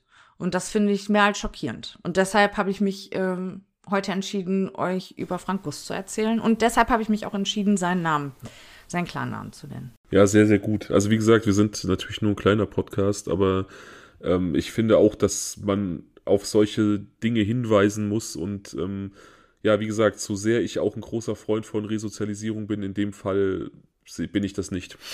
Weil ich das auch wie du sehe, ne? Der hat jetzt, der war jetzt äh, lange, lange Zeit im Gefängnis und er hat seine, in seiner Fantasiewelt gelebt und ähm, ja, das Erste, was passieren wird oder sehr, sehr zeitnah nach einer Entlassung wird halt sein, er lebt das aus, er sucht sich ein Opfer, vielleicht wird er auch erwischt, dann werden irgendwelche, ähm, keine Ahnung, äh, Psychologen und, und äh, Politiker ganz betroffen in irgendwelche Kameras sprechen, nee, aber das genau. bringt dann auch niemandem mehr was. Ja. Also ich kann mir vorstellen, dass er äh, wenn er rauskommt, äh, es erst wieder mit, mit Tieren ausprobieren mhm, wird. Glaube ich nicht. Muss ich. Glaubst Veto. du nicht? Der, der wird sofort auf ein menschliches Opfer gehen. Der hat, wird, der, der hat auch Rachegelüste entwickelt, ganz klar, ne? Also tatsächlich äh, Tiere würde er, wenn, glaube ich, nur noch, ja, als Stellvertreteropfer vielleicht maximal Vorher hat er sie ja auch als Probeopfer genommen. Er hat ja die Sachen an den Tieren ausprobiert, die er später an den menschlichen Opfern umgesetzt hat. Aber sobald dem ja ein Opfer in die Hand fällt, dann wird das losgehen, ne? Hm. Ich denke auch, ja. Ich denke auch. Und ja, Rachegedanke, das ist ja nochmal eine, noch eine Nummer, über die haben wir jetzt gar nicht gesprochen. Aber das ist natürlich auch logisch, dass, äh, ja, dass er sich da bestimmt auch manche Leute so in seinen Fantasien vorgestellt hat, von denen er genau. sich irgendwie ungerecht behandelt fühlte. Habt ihr noch, ähm, ja, habt ihr noch irgendwelche Fragen zu irgendwelchen Themenkomplexen? Ich habe das jetzt probiert, so gut wie es geht chronologisch zu machen. Ich hoffe, es konnten alle folgen.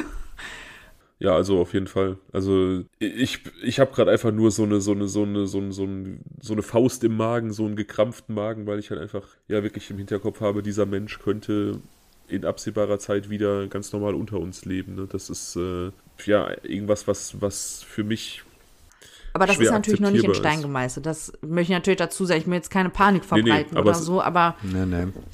Ich sag dir, ja, ja, ich sag dir, könnte. Es ist jetzt eine spannende Zeit. Also die Zeit läuft jetzt mhm. aus so langsam und äh, sagen wir mal, es ist äh, nicht mehr allzu weit weg, wenn er oder wann er ähm, entlassen werden könnte. Von daher finde ich es jetzt durchaus relevant, darüber zu spekulieren. Und ähm, nee, Fragen habe ich auch nicht mehr. Ich bin äh, ziemlich sprachlos, äh, weil ich das, ähm, diese Unmenschlichkeit ähm, nur kaum ertragen kann. Ich muss aber auch sagen, dass ich ähm, sehr schockiert darüber bin, welches Leid er selbst auch als Kind ertragen musste, was in keinster Weise seine Taten oder seine Schuld mindert oder seine die Grausamkeit seiner Taten oder irgendwas. Aber nichtsdestotrotz, ähm, ja, einmal mehr sieht man hier einfach, dass ein Mensch schon als Kind ähm, ganz schlimme Dinge erleben musste und dann einfach später Ähnliches getan hat. Erst Opfer und Täter. Ne? Ja, genau, genau. Aber das ist halt auch der Punkt, darum geht es ja auch. Es geht nicht darum, das zu entschuldigen, sondern man sucht natürlich Erklärungen, wie kann jemand so polymorph sadistische ähm, ja, Fantasien entwickeln. Ähm, und es geht natürlich auch um Prävention, ne? Genau, es geht um Prävention. Das finde ich ist total wichtig hier, ähm, was, was ich hieraus auch mitnehme aus dieser Folge. Einfach, weil ich glaube, dass ähm, die äh, Arbeit von Petra Klagges ähm, super wertvoll ist, dahingehend ist, dass man Prävention ähm, oder präventiv für Maßnahmen einleiten kann. Man darf aber natürlich nicht vergessen dabei, dass es auch immer jemanden geben muss, der die Maßnahmen einleitet. Also es ist ja doch, wie wir jetzt bei Frank Gust erfahren haben, ein durchaus komplexes, äh, vernetztes System an Grausamkeiten. Und da muss es immer Menschen geben, es muss Erwachsene geben, die das frühzeitig erkennen und dann auch aktiv genau. werden. Ne, diese Warnzeichen einfach erkennen hm. und auch handeln und das nicht einfach nur hinnehmen. Ja. ja. Und ähm, gerade wenn man sich mit Intensivtätern beschäftigt, dann fällt einfach auf, dass dieses Tierquälen bei ganz, ganz vielen in der Biografie da ist.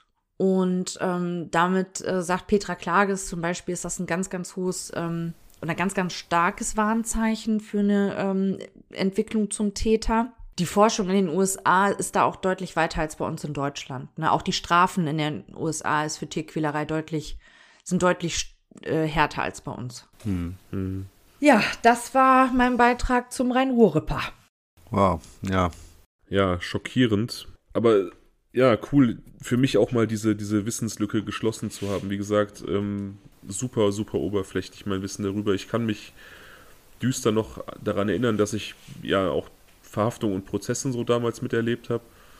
Aber ich habe das irgendwie nie verfolgt. Jetzt, ähm, ja, frage ich mich, wie das so lange an mir vorbeigehen konnte. Ja, das frage ich mich allerdings auch. Von daher würde ich sagen, Lucky Strike. Ja. ähm, das ist also, Fabian zu überraschen, ist, glaube ich, eine Seltenheit, aber ja, es ist dir gelungen und du hast wirklich wunderbar referiert. Vielen Dank dafür oh, und vielen Dank für diese vielen Insights. Ja, es, es ging jetzt auch mit der Aufregung. ja. Hab zwar zwischenzeit mal hier Team Chronologie verlassen, aber ansonsten ja. Es war, es war ehrlich, es, es, es war schon ein bisschen süß, dass du zwischendurch dann auch so aufgeregt warst, weil du ja so ein viel, viel älterer Podcast-Hase bist als wir, ne? Also so, so lange dabei schon und dass auch du dann noch irgendwie so Nervositäten hast. Ich habe das auch, wenn wir äh, als, weiß ich nicht, letztes Mal die Ofenkäse-Leute zu Gast waren, jetzt auch bei dir auch so ein bisschen, aber ich wusste, ich muss nicht reden. Aber dass auch dir das noch passiert, finde ich ja, ja, ja, auf jeden Fall. Also ich bin ja sonst mit meinem Mikro, wie gesagt, alleine, ne? Und äh, ich äh, schicke nur perfekte ja. Dinge in den Äther sozusagen. Ne? Aber hier ist natürlich dann, ähm, ja, dann überlegst du auch immer so, erzählst jetzt kein Quatsch und bleibst auch chronologisch, können die Leute dir folgen, weil dann bist du im Kopf schon viel weiter, dann, naja, gut. Aber ich hoffe, äh, das war okay für euch und äh, informativ. Genau. Auf alle Fälle, ja. Ja, ja Schön, auf jeden freut Fall. Mich. Auf jeden Fall. Wow. Ja, also ich finde es ja ähm, irgendwie mal wieder, wie wir es so oft hatten, nahezu unmöglich, jetzt zu einem klamaukischen äh, Thema zu wechseln. Ja. Aber ähm, nichtsdestotrotz ähm, hast du ja auch etwas mitgebracht, ja? Genau, ich sollte, äh, ich habe zwei Hausaufgaben bekommen, als hätte ich nicht schon genug zu tun gehabt für heute. ja, sorry, aber das ist. Aber auch elegante Überleitung, Daniel. Aber ich finde es ich find's auch gut, dass wir jetzt ähm, in die Rubrikenkiste greifen und das hier hinter uns lassen. Ja. Ich möchte aber kurz was. Äh, magst du sagen, ganz kurz erstmal, was du mitgebracht hast, bevor, also noch nicht den Inhalt, sondern erstmal nur, was das erste ist, was du mitbringen solltest? Das erste war äh, ein Was wäre wenn? So, und äh, Leute da draußen, soll ich euch mal was verraten?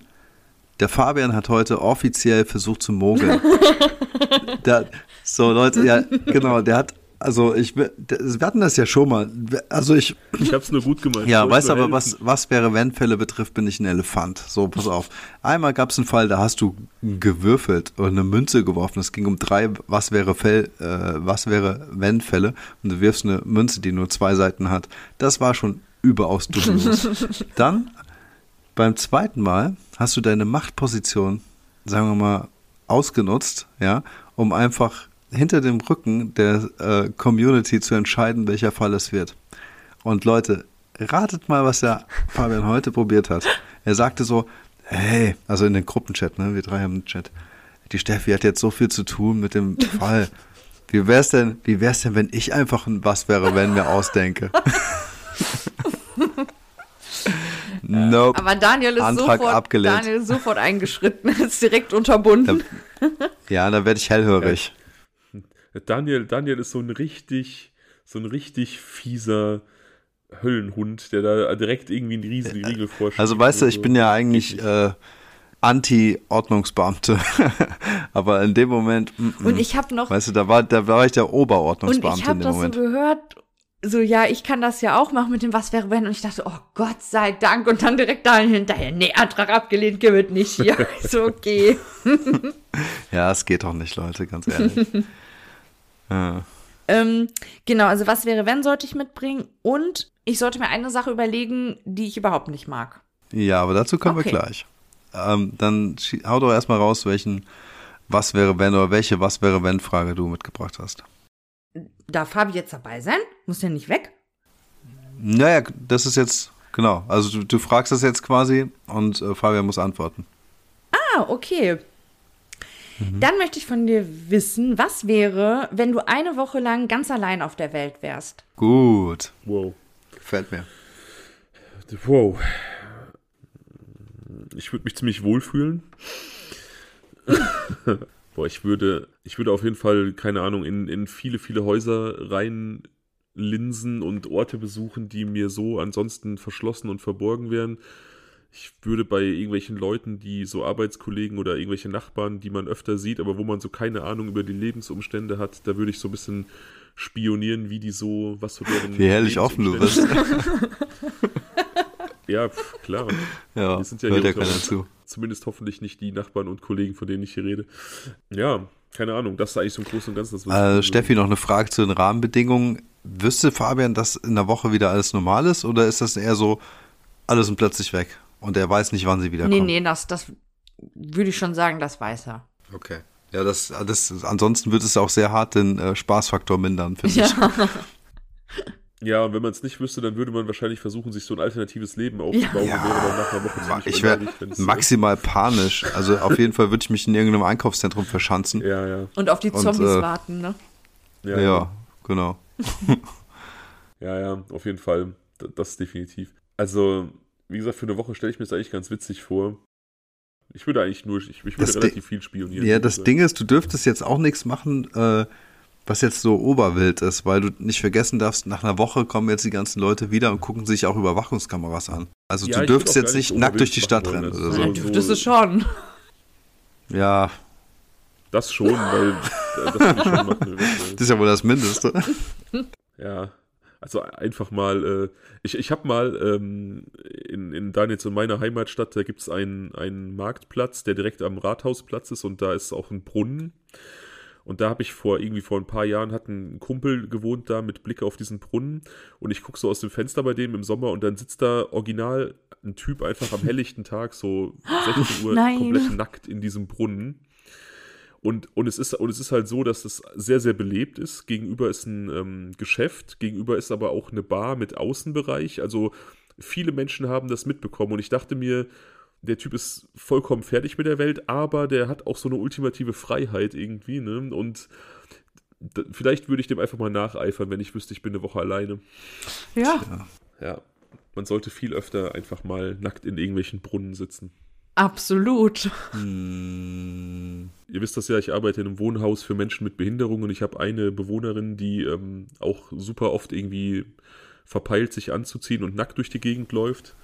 Und natürlich weist man sie dann darauf hin und zieht sie an, aber ich denke oft, vielleicht ist es einfach eine, die ultimative Form der Freiheit, die wir nicht verstehen, weil wir uns gesellschaftlichen Konventionen unterwerfen. und das hosenlose Leben ist eigentlich das, das, das, das ist das wahre Leben, ja, genau. Bewusstseinsform, ja. Ja.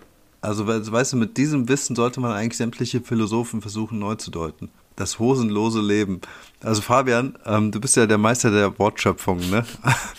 Neben Paradiesvogelhaftigkeit und äh, Dirnenspross finde ich das hosenlose Leben auf jeden Fall, das, das ist auch wie Melodie auf der Zunge, ne? Das hosenlose Leben.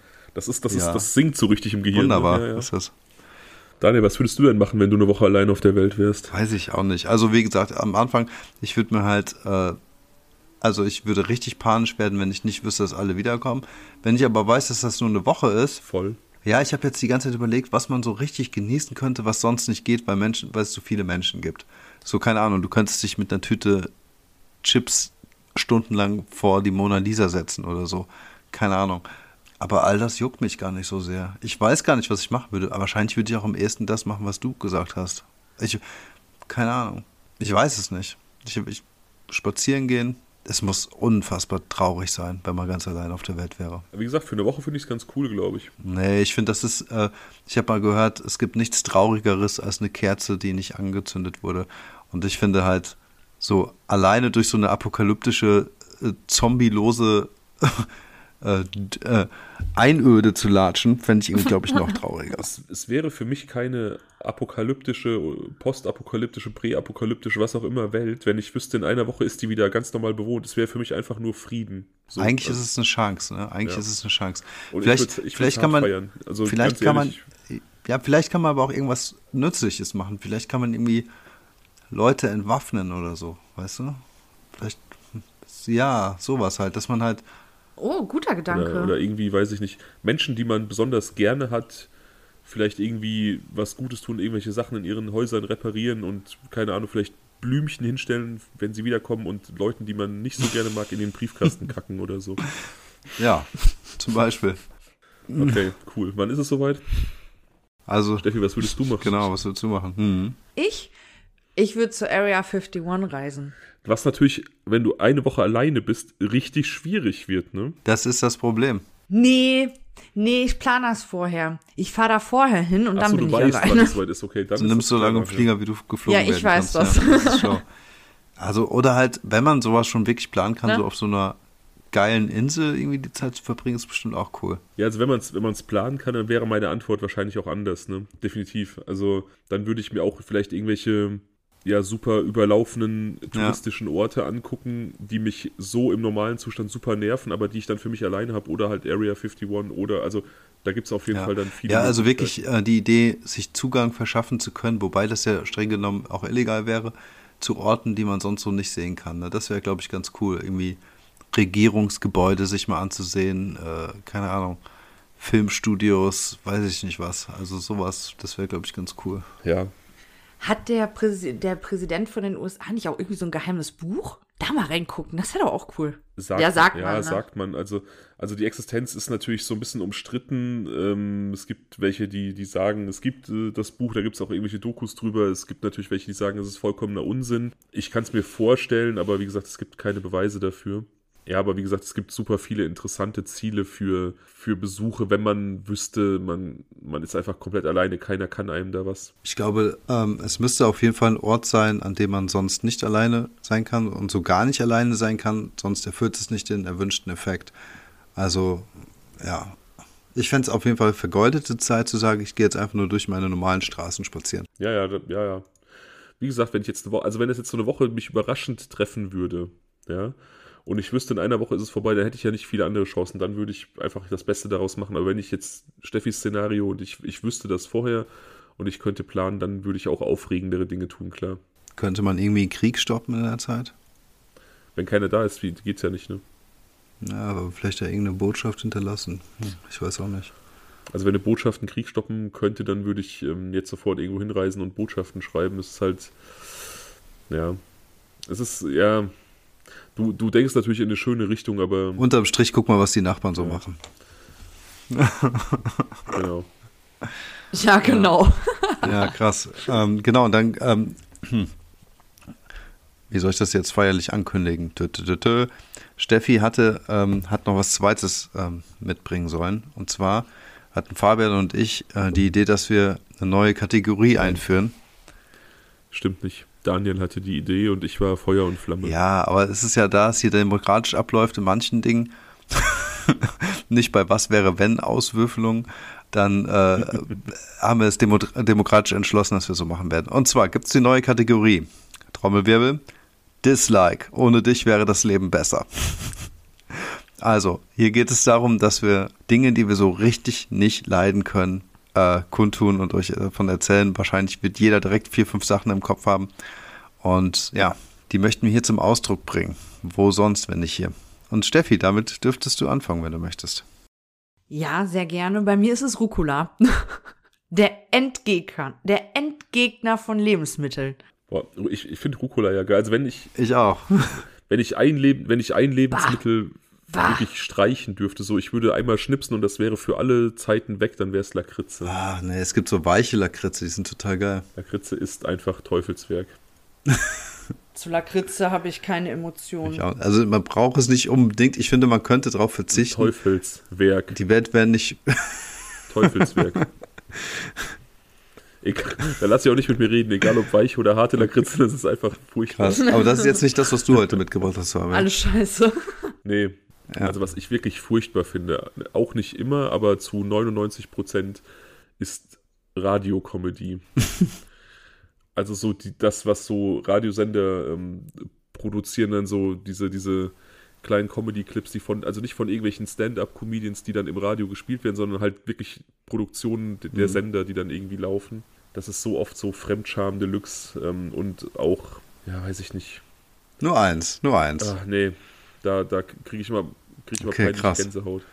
Ja, da muss ich sagen, Radiokomödie pff, höre ich gar nicht so oft. Obwohl, ich meine, doch, ich weiß, was du meinst. Man kriegt immer so diese kurzen Trailer mit, wenn es um irgendwie Werbung geht für irgendwelche Comedy-Shows. Dann läuft das 10, 15 Sekunden lang und man fragt sich nur, so, hä?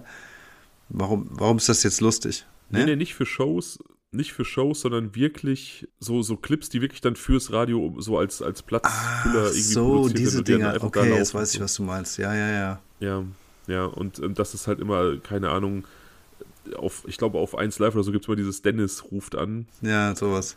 Da rollen sich meine Fußnägel schon hoch, wenn nur der, das Jingle kommt. Das ist äh, wirklich der Hammer. Ach Gott, ich finde die nicht schlimm. Aber ich, gut, ich muss auch dazu sagen, ich finde Comedians an sich auch oft einfach nicht witzig. Ich bin eben, als ich von der Arbeit kam, ähm, da lief auf 1 Live auch so ein Comedy-Special und da war offensichtlich so ein Stand-up-Mitschnitt und ähm, ich habe mir das so 10 Minuten angehört, weil ich dachte, vielleicht kommt noch irgendwas, was ich lustig finde und in der ganzen Zeit hat sich so einmal, glaube ich, mein rechter Mundwinkel kurz nach oben bewegt und ähm, oh nee, ey. Es ist oft einfach, einfach nicht mein Ding. Ja, aber ich verstehe schon, was du meinst. Es ist, viele Witze sind einfach nicht lustig auf dieser Welt. Es ist halt einfach, einfach oft das Gleiche. Ne? Also es wird, wenn du, wenn du, das war jetzt ein Comedian, der irgendwie aus einer, der, der einen Migrationshintergrund hatte und der, glaube ich, auch aus so einer bisschen so einer Brennpunktgegend kam und dann, dann wird halt einfach so ein Klischee-Karussell bedient, was du schon 80.000 Mal gehört hast von Leuten mit einem ähnlichen Background, was dann halt auch einfach Ja, mehr ja, ja, okay, nicht das, das stimmt. ist, Ja, ne? ja, das ist auch einfach so immer wieder die gleiche alte Leier und einfach nicht mehr. Ja, ja. Da fragt man sich echt, wie kann das sein, dass Leute doch nochmal Ja. irgendwie in die Öffentlichkeit gelangen mit dem gleichen alten, verbrauchten Witz. Ja. Ja, genau. Und im, Hinter im, im Hintergrund hast du halt die ganze Zeit Leute lachen hören. Ich dachte so, das muss doch da reingeschnitten sein. Das können doch nicht echte Ja, Menschen das sein. ist wahrscheinlich. so. weil, aber es waren wahrscheinlich echte Menschen. Ne? Ja, egal. Aber Steffi, Steffi, wie, wie stehst du zu Radiokomödie? Da kann ich überhaupt nicht mitsprechen, weil ich gar kein Radio höre. Deshalb bin ich da ein bisschen raus. Aber Dennis ruft an, kenne ich ich, tatsächlich. kenn's, ich, ich höre es halt auch nur auf dem Weg zur Arbeit oder von der Arbeit zurück. Sonst auch höre ich überhaupt kein Radio. Nee. Mein Hund, der hört immer Radio. Immer wenn ich gehe, mach ich dem Radio an. Das ist Dass lieb. sie nicht so alleine ist. Aber die erzählt ja auch nicht, was da so los ist, ne? Wie kann sie nur? Ja, deshalb kann ich da leider gar nicht mitreden. Daniel, was würdest du verschwinden lassen? Arschlochwände. Arschlochwände. Ja, mir fiel heute das Wort Arschlochwände ein und ich finde, es passt so unglaublich gut. Wände, in die du nicht reinbohren kannst. Weil, oder entweder, wo Oh ja. du das direkt so flupp macht und die Schraube ist irgendwie ganz tief in den Katakomben des Gewölbes versunken, oder einfach du kämpfst stundenlang Schweißperlen auf der Stirn, probierst sämtliche Bohraufsätze auf, hast Muskelkater, alles vibriert und du kommst einfach keine Millimeter weiter. AKA mein Wohnzimmer. Das Problem in meinem Wohnzimmer ist, dass es quasi nur zwei Wände gibt, in die man was, was machen kann, weil ähm, die, die eine Außenwand eine komplette Glasfront ist und es gibt dann noch zum Flur und der Küche hin auch eine Glasfront. Das heißt, es gibt nur zwei Wände, die benutzbar sind zum irgendwas aufhängen. Und das sind auf jeden Fall Arschlochwände, aber der Gestalt, dass man da beim besten Willen einfach nichts reinkriegt. Die braucht doch kein Mensch, oder? Also ohne, ohne diese, das Leben wäre besser. Wir, wir hatten mal in einer gemeinsamen Wohnung, in der wir beide gewohnt haben, ähm, unsere zweite gemeinsame WG, da hatte ich in meinem Zimmer eine doppelte Arschlochwand, weil die war auf der einen Seite so hart, dass man nichts reinmachen konnte und fünf Zentimeter weiter dann so weich, dass der Ja. Nagel sofort verschwunden ist. Das war wirklich faszinierend. Ja, es gehört doch verboten, ehrlich.